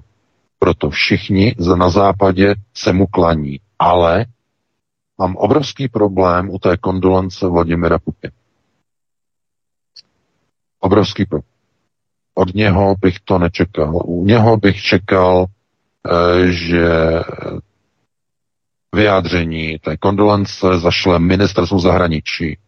To znamená Sergej Lavrov, to by bylo standardní, Sergej Lavrov by zaslal tedy kondolenci v rámci slušnosti, ne, že by se vůbec neposlal kondolence, to by bylo diplomaticky nepřijatelné, ale poslal, poslal by to ministerstvo zahraničí. Že se k tomu odhodlal přímo Vladimir Putin je trochu, je trochu znepokojivé, opravdu znepokojivé, jak tomu chystám článek. Chystám článek i o tom, jak Ruský židovský kongres vyzval Vladimira Putina k ukončení války na Ukrajině, což je obrovský alarm. Obrovský alarm. Što slučilo, že najednou Ruský židovský kongres už říká ne, ne, ne, ne, ne, ne, ne. No a e, my se jenom musíme znovu dívat na ty procesy v tom ohledu a v tom smyslu, že e, kdokoliv, kdykoliv nějaká velká aristokratická figura tedy odejde a zemře, tak uh, se dívejte především ve Velké Británii, uh, kdo všechno tedy roní slzy a kdo všechno se klaní. Kdo se neklaní, je samozřejmě Argentína, kde místní televize uh, velmi takovým vulgárním způsobem. To je Falklandy, Malvíny, že jo, tak dále. Ano, kvůli Falklandám, respektive Malvínám, že, že zemřela, zemřela královská sračka. Doslova v překladu zemřela královská sračka. E, to znamená, tam je nenávist Britům obrovská v Argentině. Takže ano, tam to je země, kde se ne, neklaní, rozhodně se neklaní. E, každopádně v politických procesech e, vůbec e, tedy střídání stráží v aristokratickém rodu, tedy Windsoru, e, tedy žádné překvapení nebo překvapení nevzbudilo, že bude tam eh, král, tedy Charles III. Eh, zvolil si tedy jméno eh, jako své panovnické jméno, no a povede samozřejmě tu Británii ve stopách původního nastavení, tedy velmi úzkého provázání aristokracie a londýnského city, které tedy jako ekonomicky ovládá samozřejmě. Uh, mezi Buckinghamským nebo Buckinghamským palácem a uh, londýnským city je úzké pojítko, uh, naprosto zřetelné, mm, ekonomicko-mocenské, zcela jednoznačně, proto všichni se teď té královně klaní, ale mnoho těch politiků vůbec ani netuší kvůli čemu, jenom kvůli tomu, že to tak je dané, že řekli, je to důležité se poklonit, tak všichni se klaní. Nikdo přitom netuší, kvůli čemu ona něco udělala, něco dobrého pro Českou republiku, nebo udělala něco dobrého uh, pro Němce, nebo něco udělala dobrého pro Poláky, nebo že se všichni prostě jako klaní. Uh, víte, uh, to, je, to jsou peasants, uh, to jsou poddaní.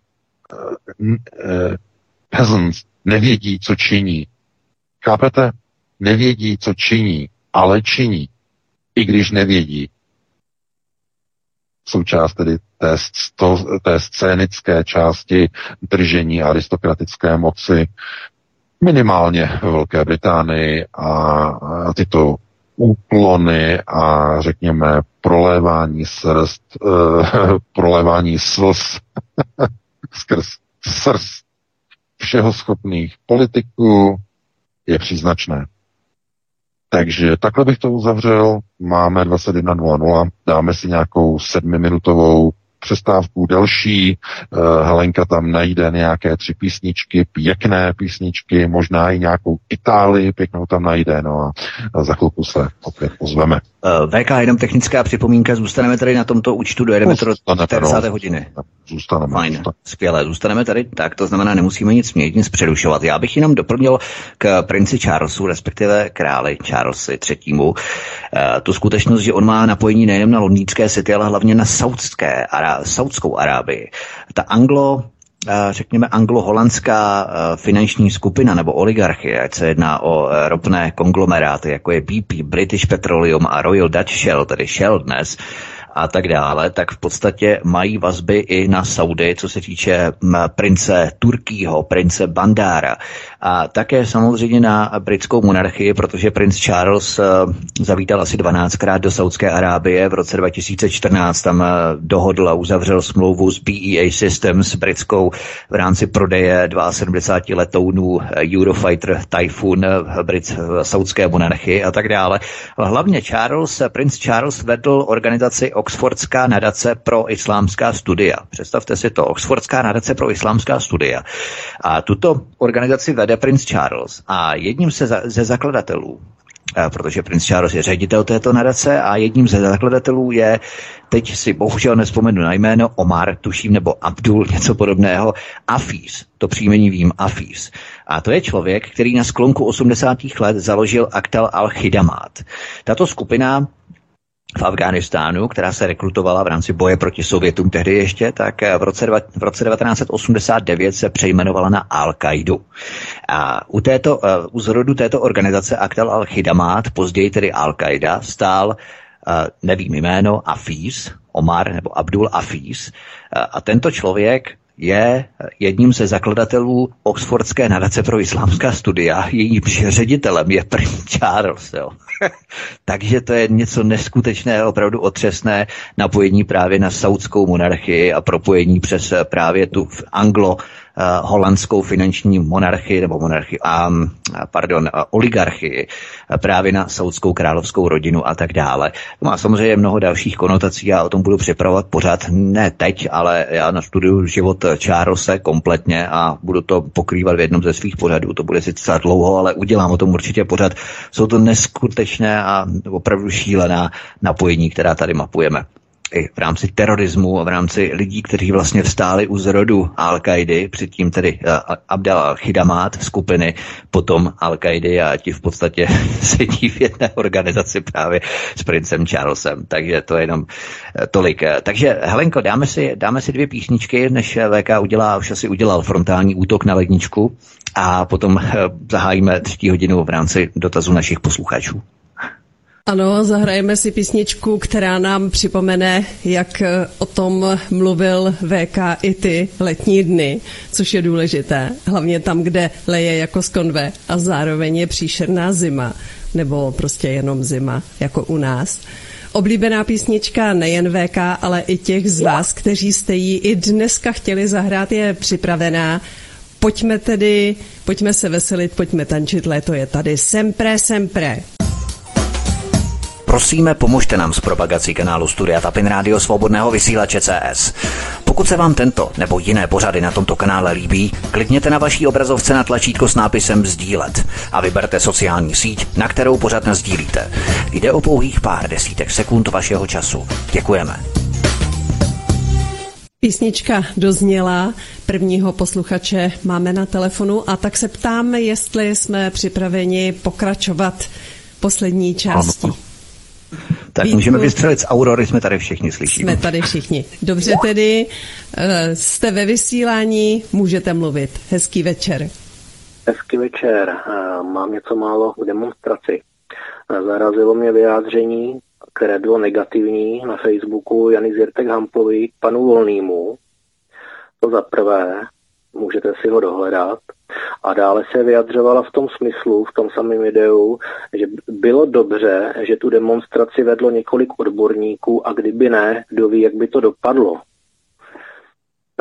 Tohle to jsou staré struktury spokojené s dobou Václava Klauze. A jak řekl váš dnešní host, uh, že s tou Amerikou, než nastoupil Biden, byl jako v celku spokojen. Mně se tohle zdá, že je prostě špatně. Eh, lidi, kteří chtějí prostě návrat toho USA kapitalismu, co tady byl po roce 89, těch 30 let.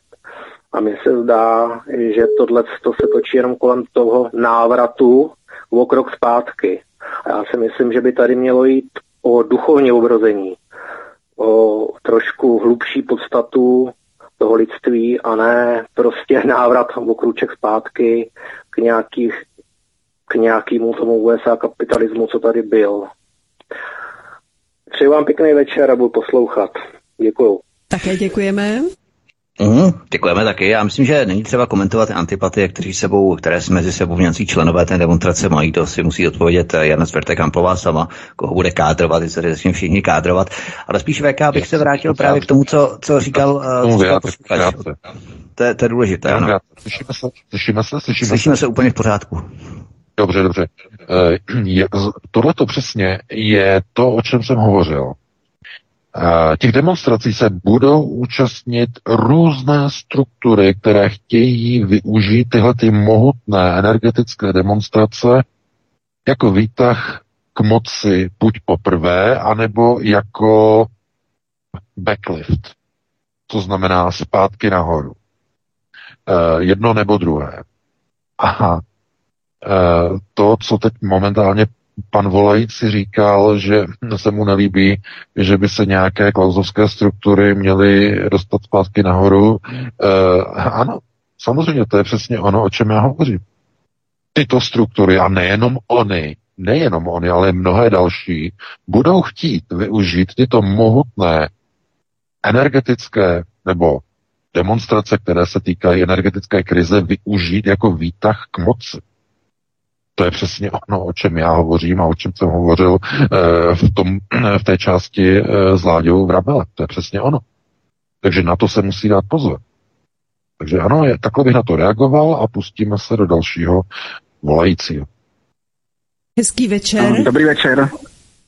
Dobrý večer, pán Veka. E, keďže som ze Slovenska, tak vám chcem povedať e, niečo na adresu toho Fica. To je síce pekné, co pán Fico teraz rozpráva alebo mluví, ale z môjho pohľadu ako voliča je nevol, nevoliteľný z toho dôvodu, že on, pán Fico, rád mluví, ale něco jiného dělá.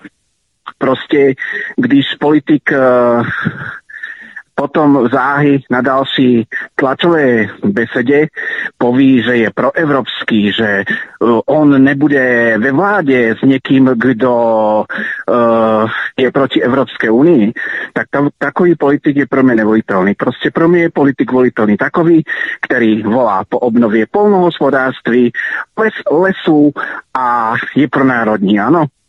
To je věc jedna. Další věc, další věc, ještě jednu otázku mám.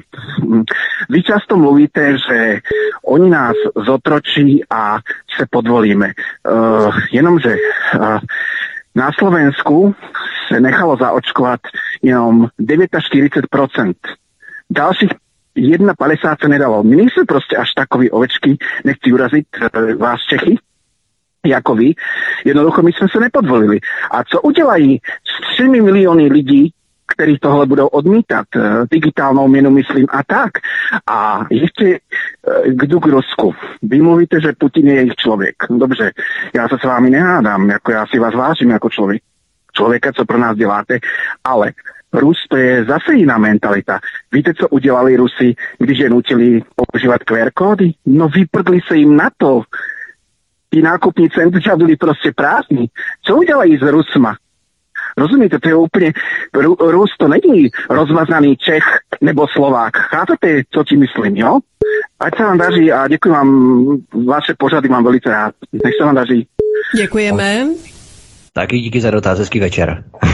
Děkuji. Já, co se týče eh, Roberta Fica, já jsem o tom přece mluvil eh, v, v tom pásmu s Láďou Rabelem. Přesně jsem zmiňoval Roberta Fica Právě z toho důvodu, že i mně připadá, že neříkám, že to tak je, ale že může to tak vypadat, že používá současnou bezpečnostně energetickou krizi, bezpečnostně kvůli Ukrajině a energeticky kvůli plynu a ropě a elektřině, eh, že využívá jako výtah zpátky k moci. Ano, přesně o tom jsem hovořil. Přesně o tom. Takže i v případě Roberta Fica to platí že tyhle ty velké demonstrace a protesty a společenské napětí je využíváno jako výtah zpátky k moci pro různé politiky, kteří třeba vypadli z té vysoké politiky, z té vládní a podobně. Jednoznačně.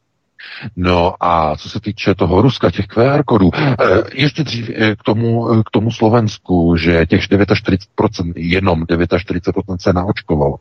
No, Ano, to je pravda. Ale pozor, je to jenom kvůli tomu, že neměli, Hegerova vláda neměla čas to dokončit na práci. Chystali se zákony v souladu, eh, pozor, a to ještě nejsou, pozor, ty zákony ještě nejsou ze stolu pryč. Pozor, nejsou ještě ze stolu pryč v Bruselu. Protože se chystá a chystal, teď je to trošku odsunuté na vedlejší kolej kvůli nasranému, naštvanému evropskému obyvatelstvu a jejich obovám z plynové a elektrické krize. Takže oni to dali na vedlejší kolej teď, momentálně, ale pozor, v Evropské unii ještě v lednu před vypuknutím e, ruské vojenské operace na Ukrajině byl v Bruselu plán na evropský vakcinační mandát. European Vaccination Mandate. A víte, kdo, nebo, kdo, nebo proč byl iniciován? Protože národní vlády si stěžovaly do Bruselu, včetně té slovenské Hegerovy vlády si stěžovaly, že už neví, jak na své vlastní obyvatelstvo že už neví, jak je donít kočkování. A proto Evropská unie navrhla, je to v přípravě, evropský vakcinační mandát. O čem je ten vakcinační mandát? No je to nařízení, nebo má to být tedy e, nařízení Evropské komise, e, kterým se zavede povinné očkování pro všechny vybrané e, společenské skupiny v první řadě pro všechny zaměstnance. Skupina jedna. Všechny zaměstnance. Skupina dva pro všechny živnostníky, samoživnostníky. Skupina tři pro všechny podnikatele, kteří přicházejí do kontaktu se zákazníky. Nemají tedy velkou obchod, ale přímo mají prodej, malou obchodový prodej, to znamená i pro ně. Čtvrtou skupinou by měli být všichni úředníci pátou skupinou zletilí studenti na vysokých školách. Šestou skupinou nezletilé děti od 12 let na středních školách a základních školách druhých stupňů. Tohle to chystá Evropská komise. Když to není schopná prosadit Hegerova vláda a donutit těch 51% k naočkování těch zbývajících, tak to udělá Evropská komise pod obrovskýma pokutama a dokonce kriminálem.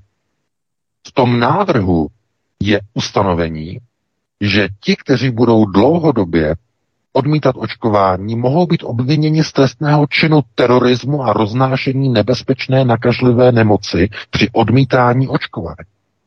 Tohle tam je v tom návrhu. A oni to odsunuli na vedlejší kolej jenom kvůli tomu, že teď mají obrovskou hlavu s válkou na Ukrajině a obrovské naštvané obyvatelstvo kvůli energetickým krizi. Kvůli tomu to odsunuli, protože to už by na lidi bylo moc. To by byl overkill. To znamená, oni to odsunuli na vedlejší kolej. Ale já vás upozorňuji, jakmile se nějakým způsobem, doufejme, že brzy, uh, uklidní situace na Ukrajině, oni se k tomu okamžitě vrátí. Okamžitě začnou vyskakovat neštovice, opičí neštovice, nebo jiné neštovice, nějaké hongkongské chřipky, nebo tohleto, najednou to začne znovu vyskakovat. A znovu se na stole objeví evropský očkovací mandát. To znamená, pozor, eh, to není o ovcích, eh, že některá ovečka zabečí a jde pro vakcínku a ta druhá nezabečí. Pozor, ono to zabečení ve většině případů se ozve podle úrovně a síly teroru na danou ovečku. Když není teror žádný, žádná ovečka nebečí. Když ji někdo šťoukne vidlema, tak už hodně oveček zabečí. Ale některé jsou, že jo, ty trží, ty, s těma nikdo nepohne. Ale když ten teror je opravdu velký, když vám zakážou chodit do práce na evropské úrovni, Přímo to rozhodne Evropská unie. Nesmí škodit do práce. E, že, ne, že to rozhodne zaměstnavatel, nebo že to rozhodne vláda. Ne, ne, ne. Přímo Evropská unie. Tak v tom okamžiku začnou ty ovečky e, bečet skoro úplně všechny.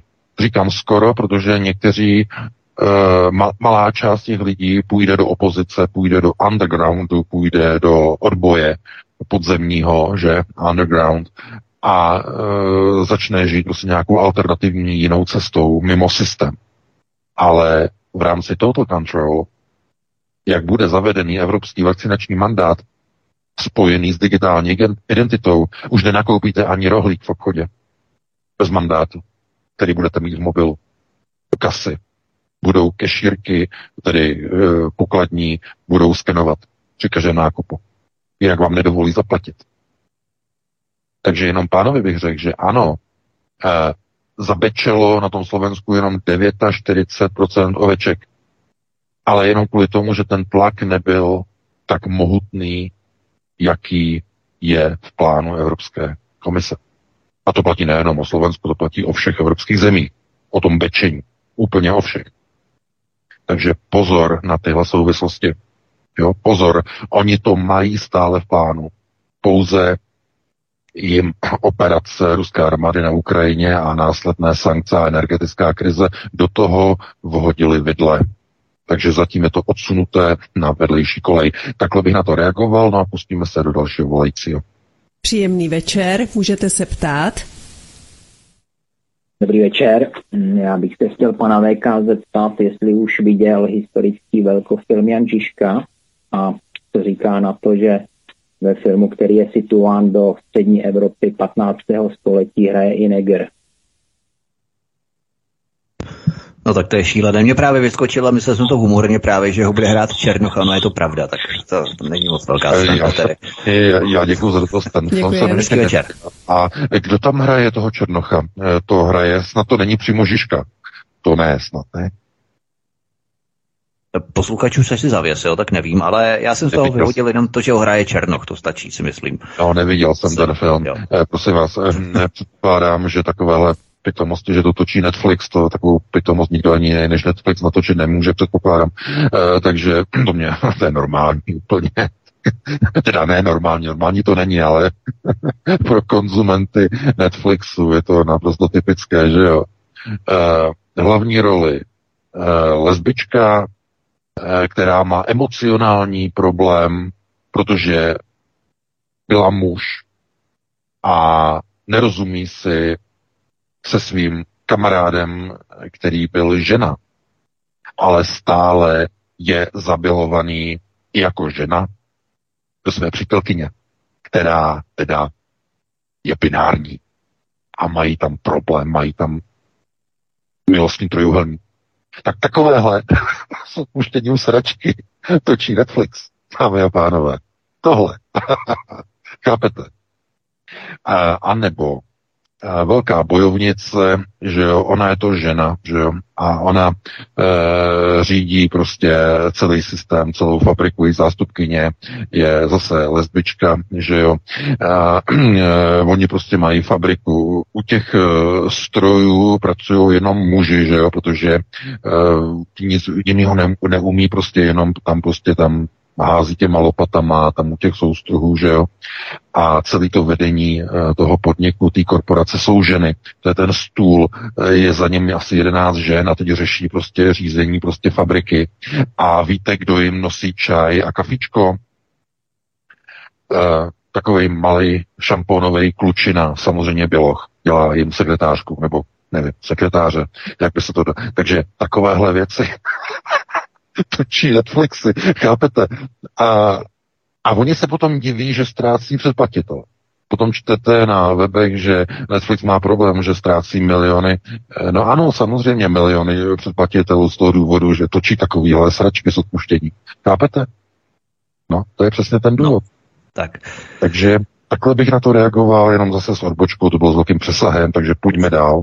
Budeme tady mít za chvíli popelku z Ugandy, která si vezme prince ze Saudské Arábie, případně z Kataru a tak dále. No, nebo třeba pri, praotec Čech a praotec Slech, že budou homosexuálové z Afriky a tak dále. To, to, to bude něco neuvěřitelného. Tak pojďme na dalšího posluchače radši. Dobrý večer, jste ve vysílání. Eh, dobrý večer, Petr, v tu telefonu zdravím všechny. Já bych měl takový dva postřehy.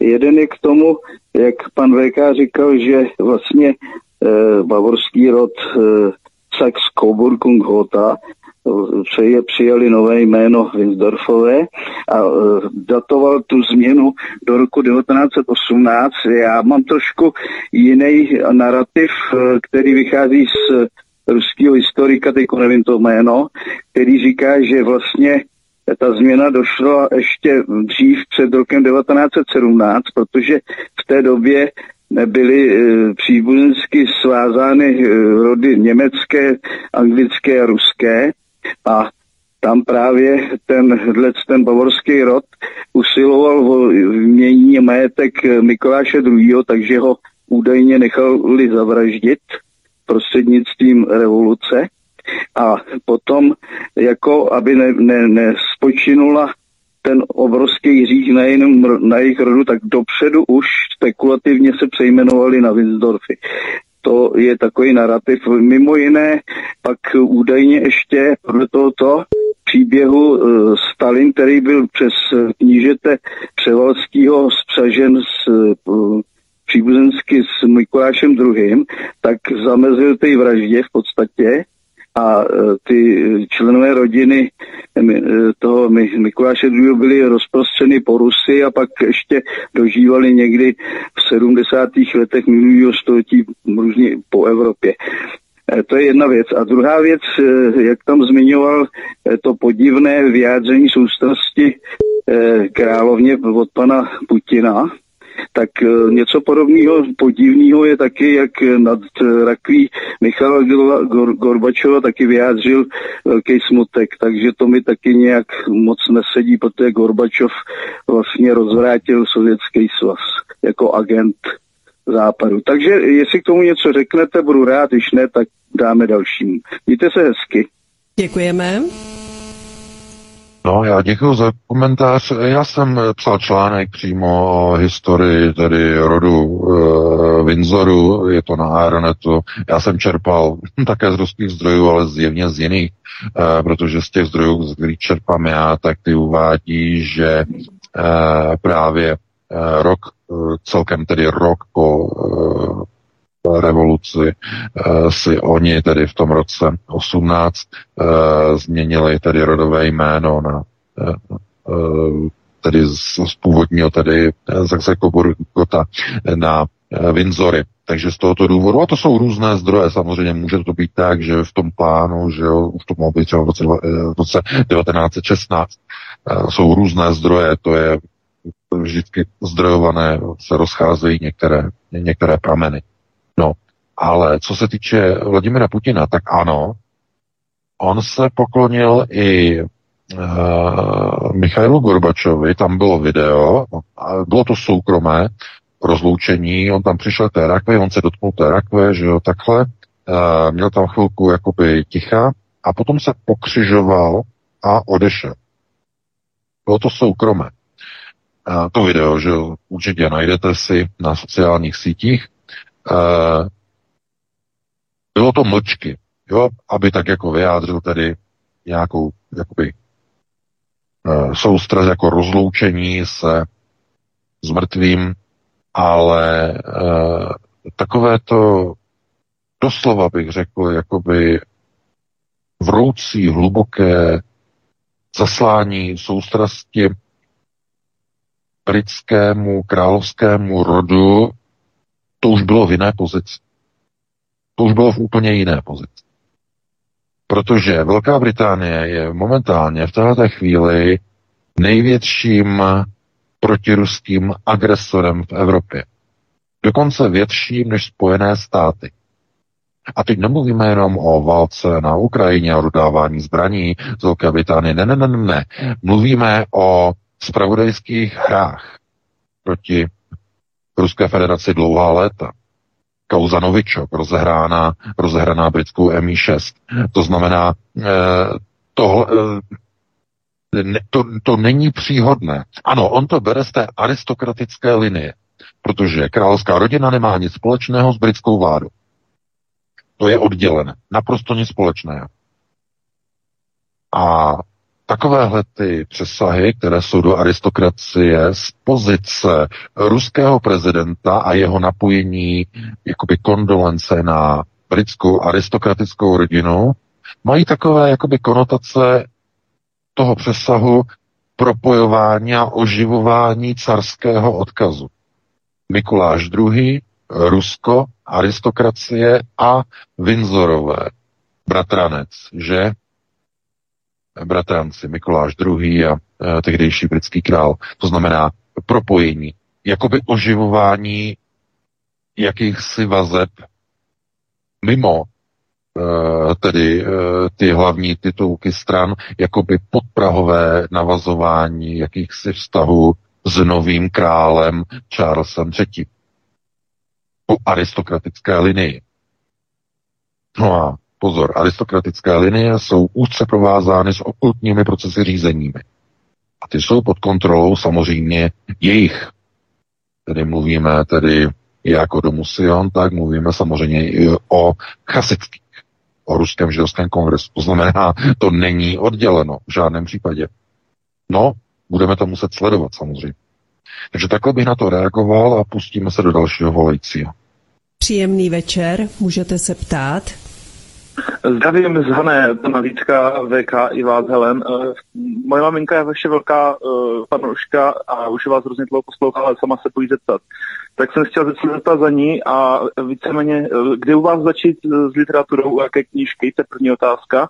A druhá, poslední týden tady okolo Předova máme takový zvláštní objekt, je to výraznější než jakákoliv jiná hvězda, a postupuje to, každou hodinu se to změní někdyby a není to žádná fantasmagoria, UFO nebo tak, to určitě ne, protože jsem na to zoomovat 83 násobným foťákem a nejde nic moc vidět, jenom jako takový držáky to drží a je to bezvláštní, a nevím, nevím jako, jak to reálně vyfotit prostě. A ještě poslední příští dotaz, eh, jaký máte názor na přistání na, uh, ufa, ne, přistání na měsíci a na Kubrika a jeho odkazy v různých dílech. Děkuji moc, mějte se hezky. Děkujeme.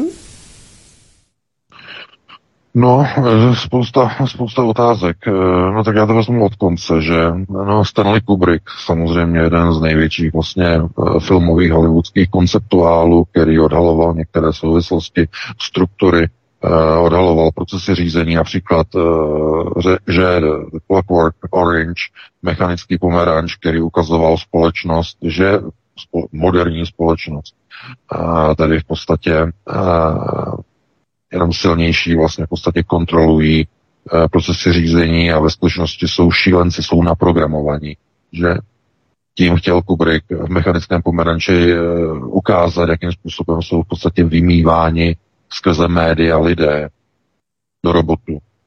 Ztratí svůj charakter skrze média, že o tom celém je vlastně mechanický pomeranč. Co se týče vesmírné Odyzey, samozřejmě to zase odkaz na konstruktéry, že na architekty odkud pocházíme. Eh, ten obelisk, když začíná, že vesmírná Odisea, ten, ten obelisk černý a ty opice u něho, že? To je v podstatě takový ten punkt uh, proti Darwinově evoluci, že něco bylo, něco, co je zjevně lidského a u toho byly opice. Ne, opice u toho nebyly. Znamená tím vlastně Stanley Kubrick jako fakt to se vysmál uh, Darwinově evoluční teorii. No, to je, to je s velkými přesahy. Uh, co se týče uh, těch předchozích dotazů, uh, tak uh, to jsem zase Vítku teď zapomněl. No. Uh, zkusme jenom ten objekt, ne, ne, neodpůjně všichni na ten záhadný objekt, který posluchač pozoruje. No, Asi hvězda. Uh, jasně. Uh, no, to těžko posuzovat objekt bez nějaké fotografie. No, bez fotografie to neposoudím, že? To je těžké.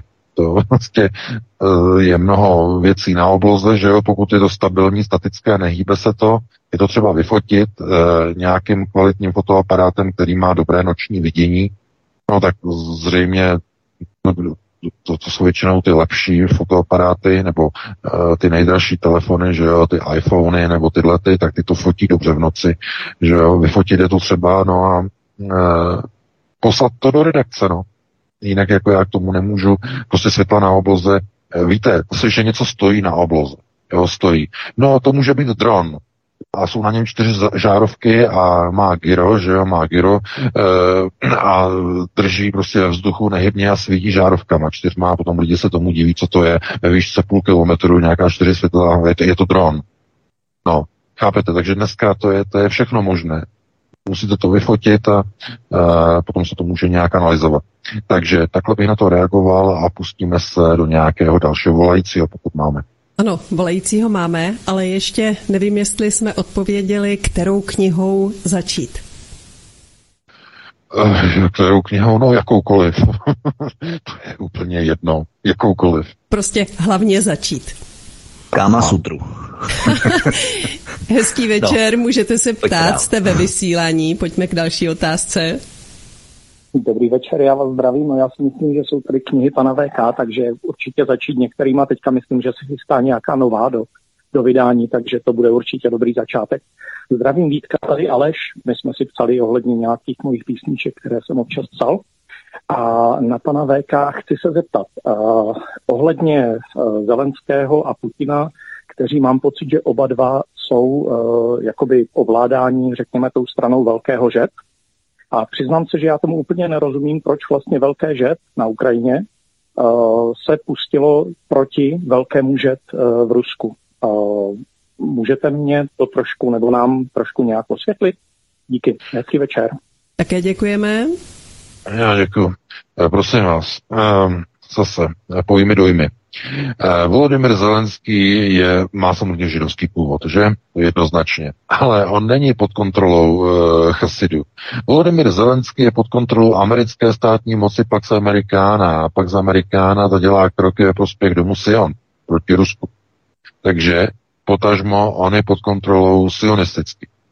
Kromě toho tedy, že by si měl nechat změnit jméno ze Zelenského na Zhulenský, e, není na něm vůbec nic zajímavého. Jo, on zkrátka je loutka, e, kterou oni použili kvůli tomu, že on, on si vůbec vlastně není ani vědom toho, co vlastně dělá, to znamená, to jsou takové ti, oni tomu říkají low profile, e, prostě v Americe, že on nízkoprofilový, prostě e, jejich, že jsou, že? To znamená, e, nechají se prostě ovládat, prostě nejsou konceptuálně ukotvení. A takové taky najdete. Samozřejmě, i když mají židovský původ, eh, nechají se ovládat, jsou pro určitou věc eh, tedy vybrání. A někdy to prostě objeví a třeba toho potom využijí nějakému svému vlastnímu profesnímu růstu. Ale Válka e, vznikla kvůli tlaku a zejména kvůli tlaku tedy Spojených států a Severoatlantické aliance, že se Ukrajina stane zemí, která bude hostit základny, základny na to vstup do Severoatlantské aliance, což by přímo ohrozilo židovskou Rus. Proto uh, Ruský židovský kongres povolil Vladimiru Putinovi v únoru zahájení vojenské operace. Něco se teď ale stalo v poslední době, něco, a já o tom chystám článek, teď to tady nebudu rozobírat, protože to je mnohem, mnohem složitější než na nějaké krátké povídání, protože se ukazuje, že někde je nějaká časová linie, nějaký časový horizont a už není žádoucí z pohledu Ruského židovského kongresu, aby ty operace dál pokračovaly. Já k tomu chystám článek, takže tam to všechno bude. No a pustíme se do dalšího volající. V tuto chvíli nemáme volajícího. Připomenu telefon 721 557 022, to je telefon do studia Helen. Máte ještě 18 minut na to, abyste se ptali. Tak pokud nemáme nějaký textový dotaz, tak bychom možná mohli překročit k tématu, které jsme nestihli. V rámci prvního vstupu, v rámci našich analýz a debaty s Láďou Vrábelem, Gazprom natočil těsivý vzkaz pro Evropskou unii, že zima bude letos velká a doplnil ty záběry vypnutím turbín Nord Stream 2, pardon, Nord Stream 1 a ruskou básní. Je to ještě horší, protože britská televize začala pro diváky na kole štěstí nabízet jako výhru už i placení účtu za elektřinu na několik měsíců. Na Slovensku propuká panika. A první provozovatelé restaurací už dostali oznámení, že mají platit šestkrát vyšší měsíční zálohy na elektřinu. Místo 17 tisíc českých korun v přepočtu mají platit 110 tisíc korun. To znamená neodvratný konec provozu restaurace. Evropu opravdu čekají sociální bouře v ulicích. Myslíš, VK, že je z tohoto stavu nějaké východisko, myslím takové, které se rýsuje na té politické rovině, protože my samozřejmě známe to východisko na alternativy a tak dále, samozřejmě to se i uh, načetlo na demonstraci, ale myslím v rámci té současné politické konfiguraci, uh, ať u nás nebo v Evropě, nebo je to úplně zabité s touto konfigurací? No, současnou konfiguraci je to naprosto zabité. Oni se pokusí lidem dát nějaké, jak tomu říká Fiala, e, nějaké speciální tarify, energetické, elektrické tarify, nějaké tarify, no.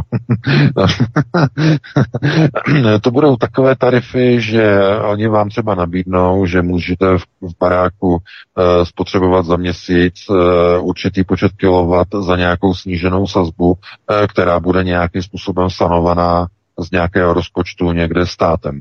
A když potřebujete navíc, tak už si to budete muset zaplatit sami. Uh, celé to zkrátka povede k tomu, že uh, budou chtít lidi donutit k maximálnímu, uh, k maximálnímu jakoby šetření, aby lidé nespotřebovávali. Problém je v tom, že i když zavedou ten minimální tarif, i když by ho zavedli v jakémkoliv ohledu, v jakémkoliv směru, tak by se ukázalo, že to zkrátka nestačí na průmysl a na ekonomiku. Jo, protože můžete nechat lidi doma mrznout, ale budete potřebovat obrovské objemy plynu pro průmysl a pro ekonomiku. A ty podniky to nedají ekonomicky.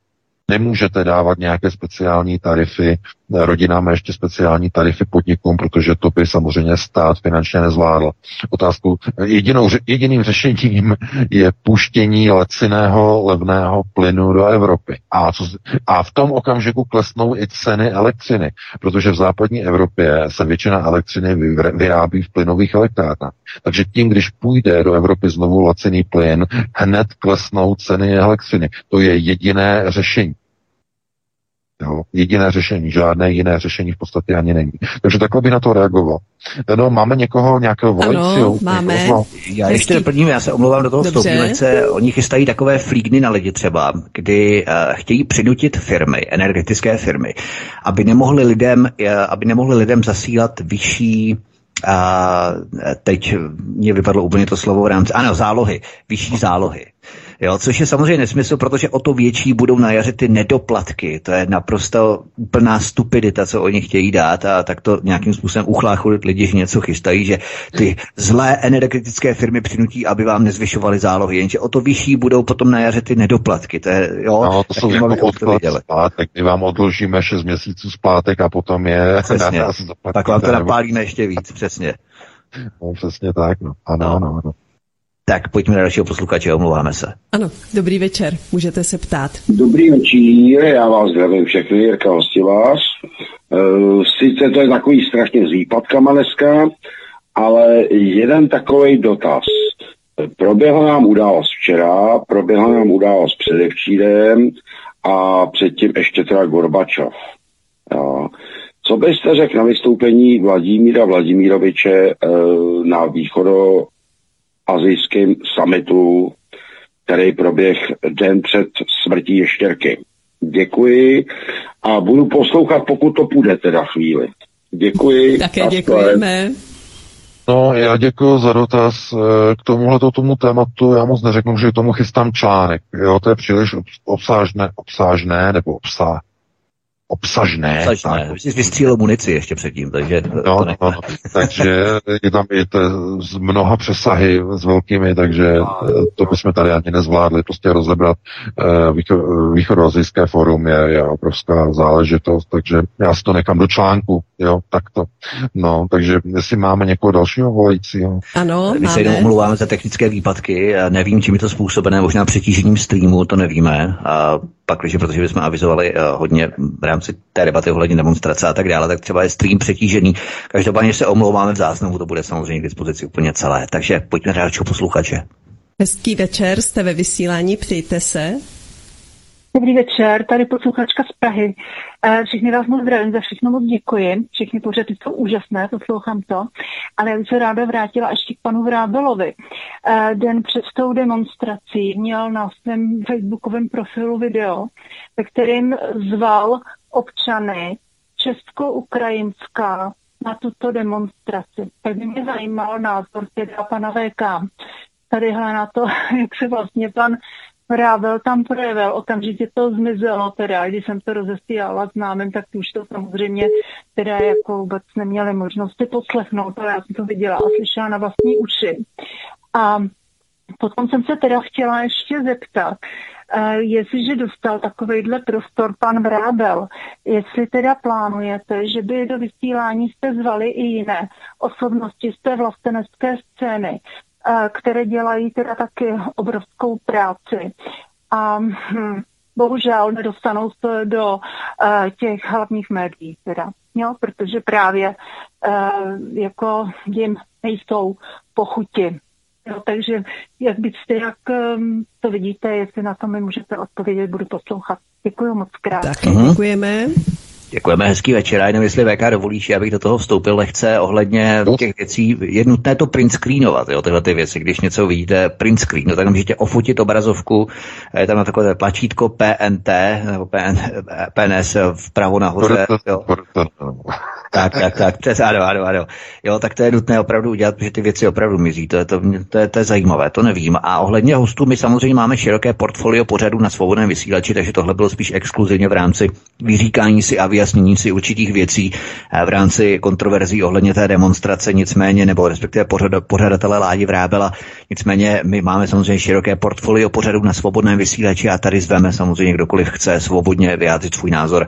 Já aspoň to dělám tak, že jako moderátor nezasahuji do, eh, řekněme, názorového spektra hostů, to znamená, že i když se vyjadřují o tom, že máme jít volit v rámci parlamentních voleb, ať s tím nesouhlasím, protože volby jsou naprosto k ničemu a nic nezmění, je to pouze výměna loutek, výměna herců, tak samozřejmě do toho nezasahuju a nechávám hosty mluvit, eh, pokud chtějí vyjádřit, že lidi mají jít volit, tak ať si to vyjádří, protože jsme svobodný vysílač a tak dále. Jo? Takže já to dělám aspoň tak, nevím jak kolegové, to je celkem každého věc, každého linie. Nicméně my samozřejmě sveme všechny eh, vlastenecká spektra, všechna vlastenecká spektra na svobodný vysílač, takže můžete si najít, určitě není problém. Takže VK, jestli k tomu chceš něco doplnit. Ne, ne, ne, ne, nechci. Dobrá, tak eh, pojďme na dalšího posluchače. Hezký večer, ptejte se. Eh, dobrý večer, já jsem se chtěl zeptat. Já jsem sice viděl, že se snaží podávat trestní oznámení na, vše, na všechny možný lidi, ale neslyšel jsem, že by někdo podal trestní oznámení na Radu pro rozhlasový a televizní vysílání, protože všechny ty špatné věci, které se staly, od covidu až po dnešek, tak v podstatě uh, uh, mainstreamové uh, informační prostředky ne, neinformovaly objektivně a spoustu lidí na to doplatilo ekonomicky, uh, spoustu lidí zemřelo. I to je zločin. Uh, uh, já vím, že teď nemáme trest smrti, ale aspoň do životí a mohli by, mohlo by se jim skonfiskovat veškerý majetek. A byl by to precedens, jestli by šlo něco s tímhle udělat. Rada pro rozhlasové a televizní vysílání. Nikdo o tom nemluví. Hmm, děkujeme. Hezký děkujeme. večer, mějte se fajn. Díky. No, já děkuji za dotaz. No, rada RTV, RTVS eh, je de facto jenom dozorový orgán, který nemá ani žádnou trestně právní zodpovědnost ten pouze kontroluje obsah vysílání a uděluje, uděluje upozornění, případně pokuty, když dojde k nevyváženosti anebo k obsahu, který by neměl být vysílán, třeba tam byl nějaký, nevím, brutální záběry, něco, něco strašně šíleného, eh, když většinou teda se to týká spíš reklamy, že někde byla nějaká nepovolená reklama, kde být neměla, TV se tím zabývá, pošle jim pokutu 100 tisíc korun, eh, kterou potom televize zaplatí a tak podobně. Eh, RTVS není zodpovědná za obsah vysílání zpravodajských stanic. Není zodpovědná. To znamená, jestliže televize dezinformovaly o covidové situaci, jestliže vláda e, vypouštěla nějaká divná manipulovaná čísla ve spolupráci s nemocnicemi, ve spolupráci s pojišťovnami, jako se dělo, že? Kdy byli najednou z nějakého důvodu prostě pojišťovny rozhodly, že budou dávat covidovým pacientům, nemocnicím budou za covidové pacienty dávat obrovské platby za úkony. Jenom kvůli tomu, jako že jsou infekční, že? A začalo obrovský biznis s covidovými pacientama v celé republice. Vědí to všichni, kdo dělají ve zdravotnictví České republice. Se zeptejte kohokoliv. Jak se s tím kšeftovalo dva roky? Jaké vývary měly nemocnice z toho? Musíš mít, musíš mít testík, nemáš testík, nebo, neobsloužíme tě. Ne, ne, ne, ne, ne, test. Proč? No, protože když zjistili, že jste pozitivní, tak na vás mohli na pojišťovně vytočit větší peníze. Ne dvakrát, pětkrát, sedmkrát, v některých případech desetkrát tolik, než normálně. Hm. No. Takhle to fungovalo ale v celé Evropě, ve Spojených státech. Ukázalo se, že covidoví pacienti jsou zlatý důl pro nemocnice. Že? Minimálně teda ty soukromé.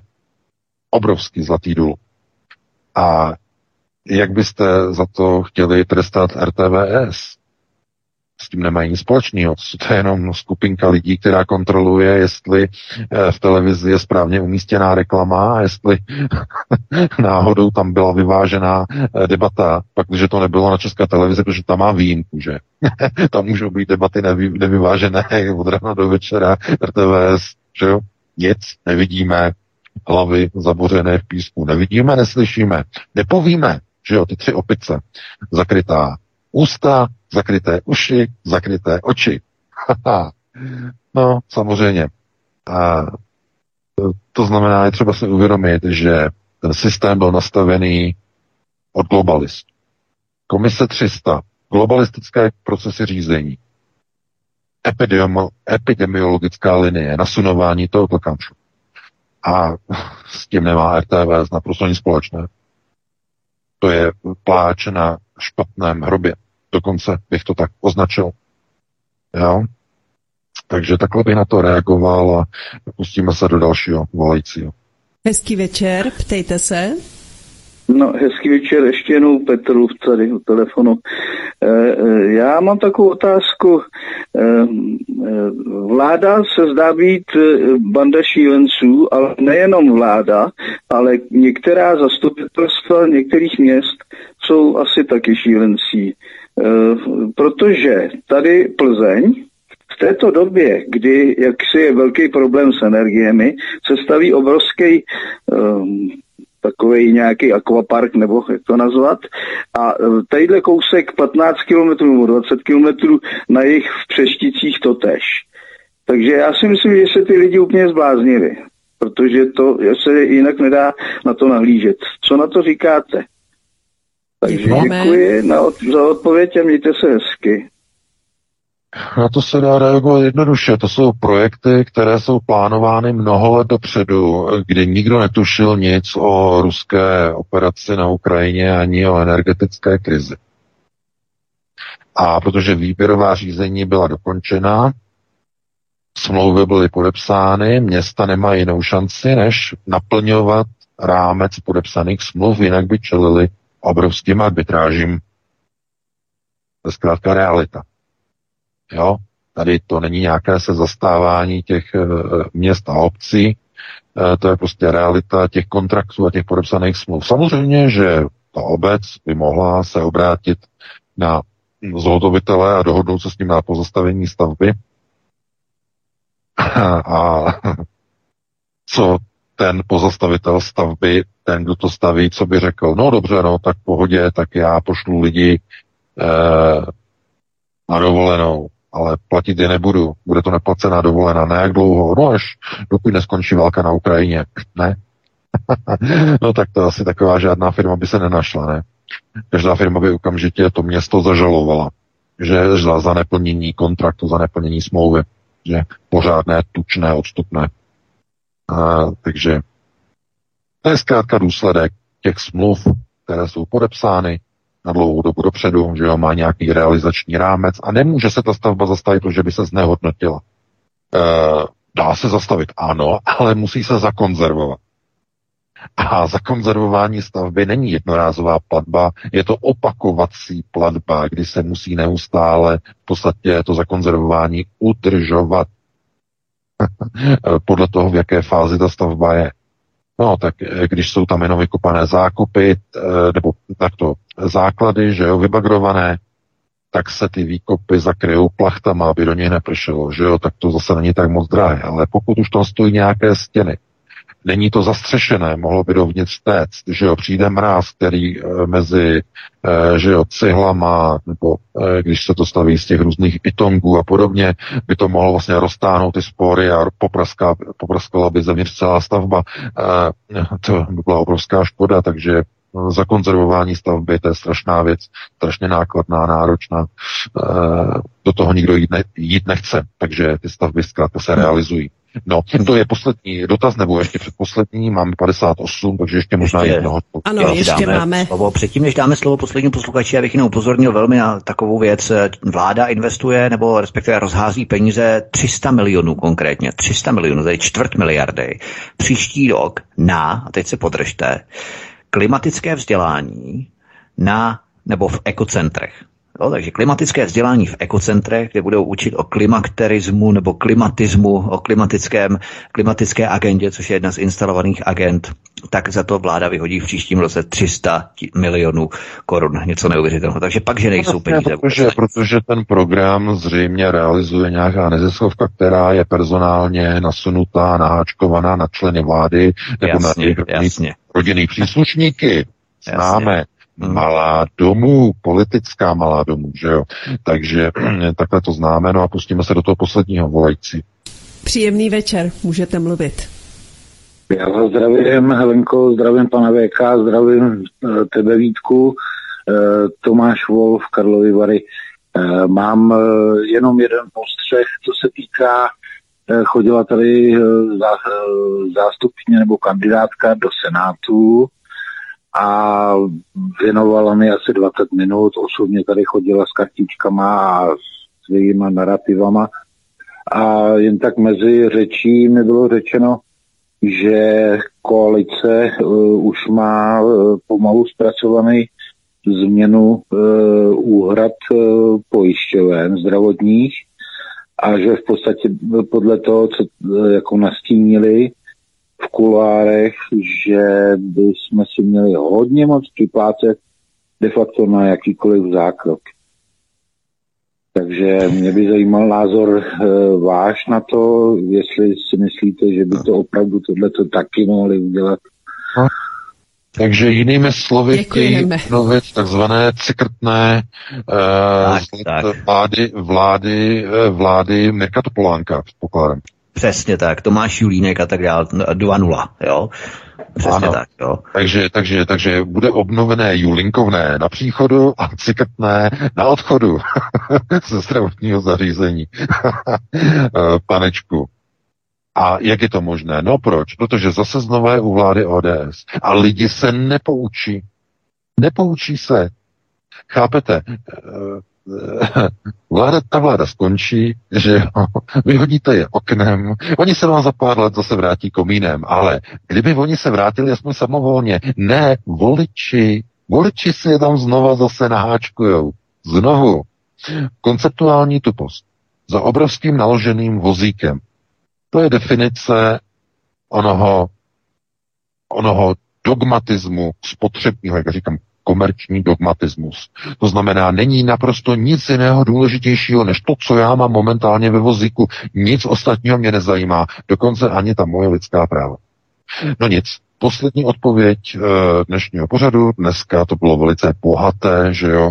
E, já děkuji tobě, e, Vítku, tobě Helenko i panu Láďovi Vrabelovi, že se k nám připojil, že to bylo moc pěkné, bylo to užitečné, bylo to informativní.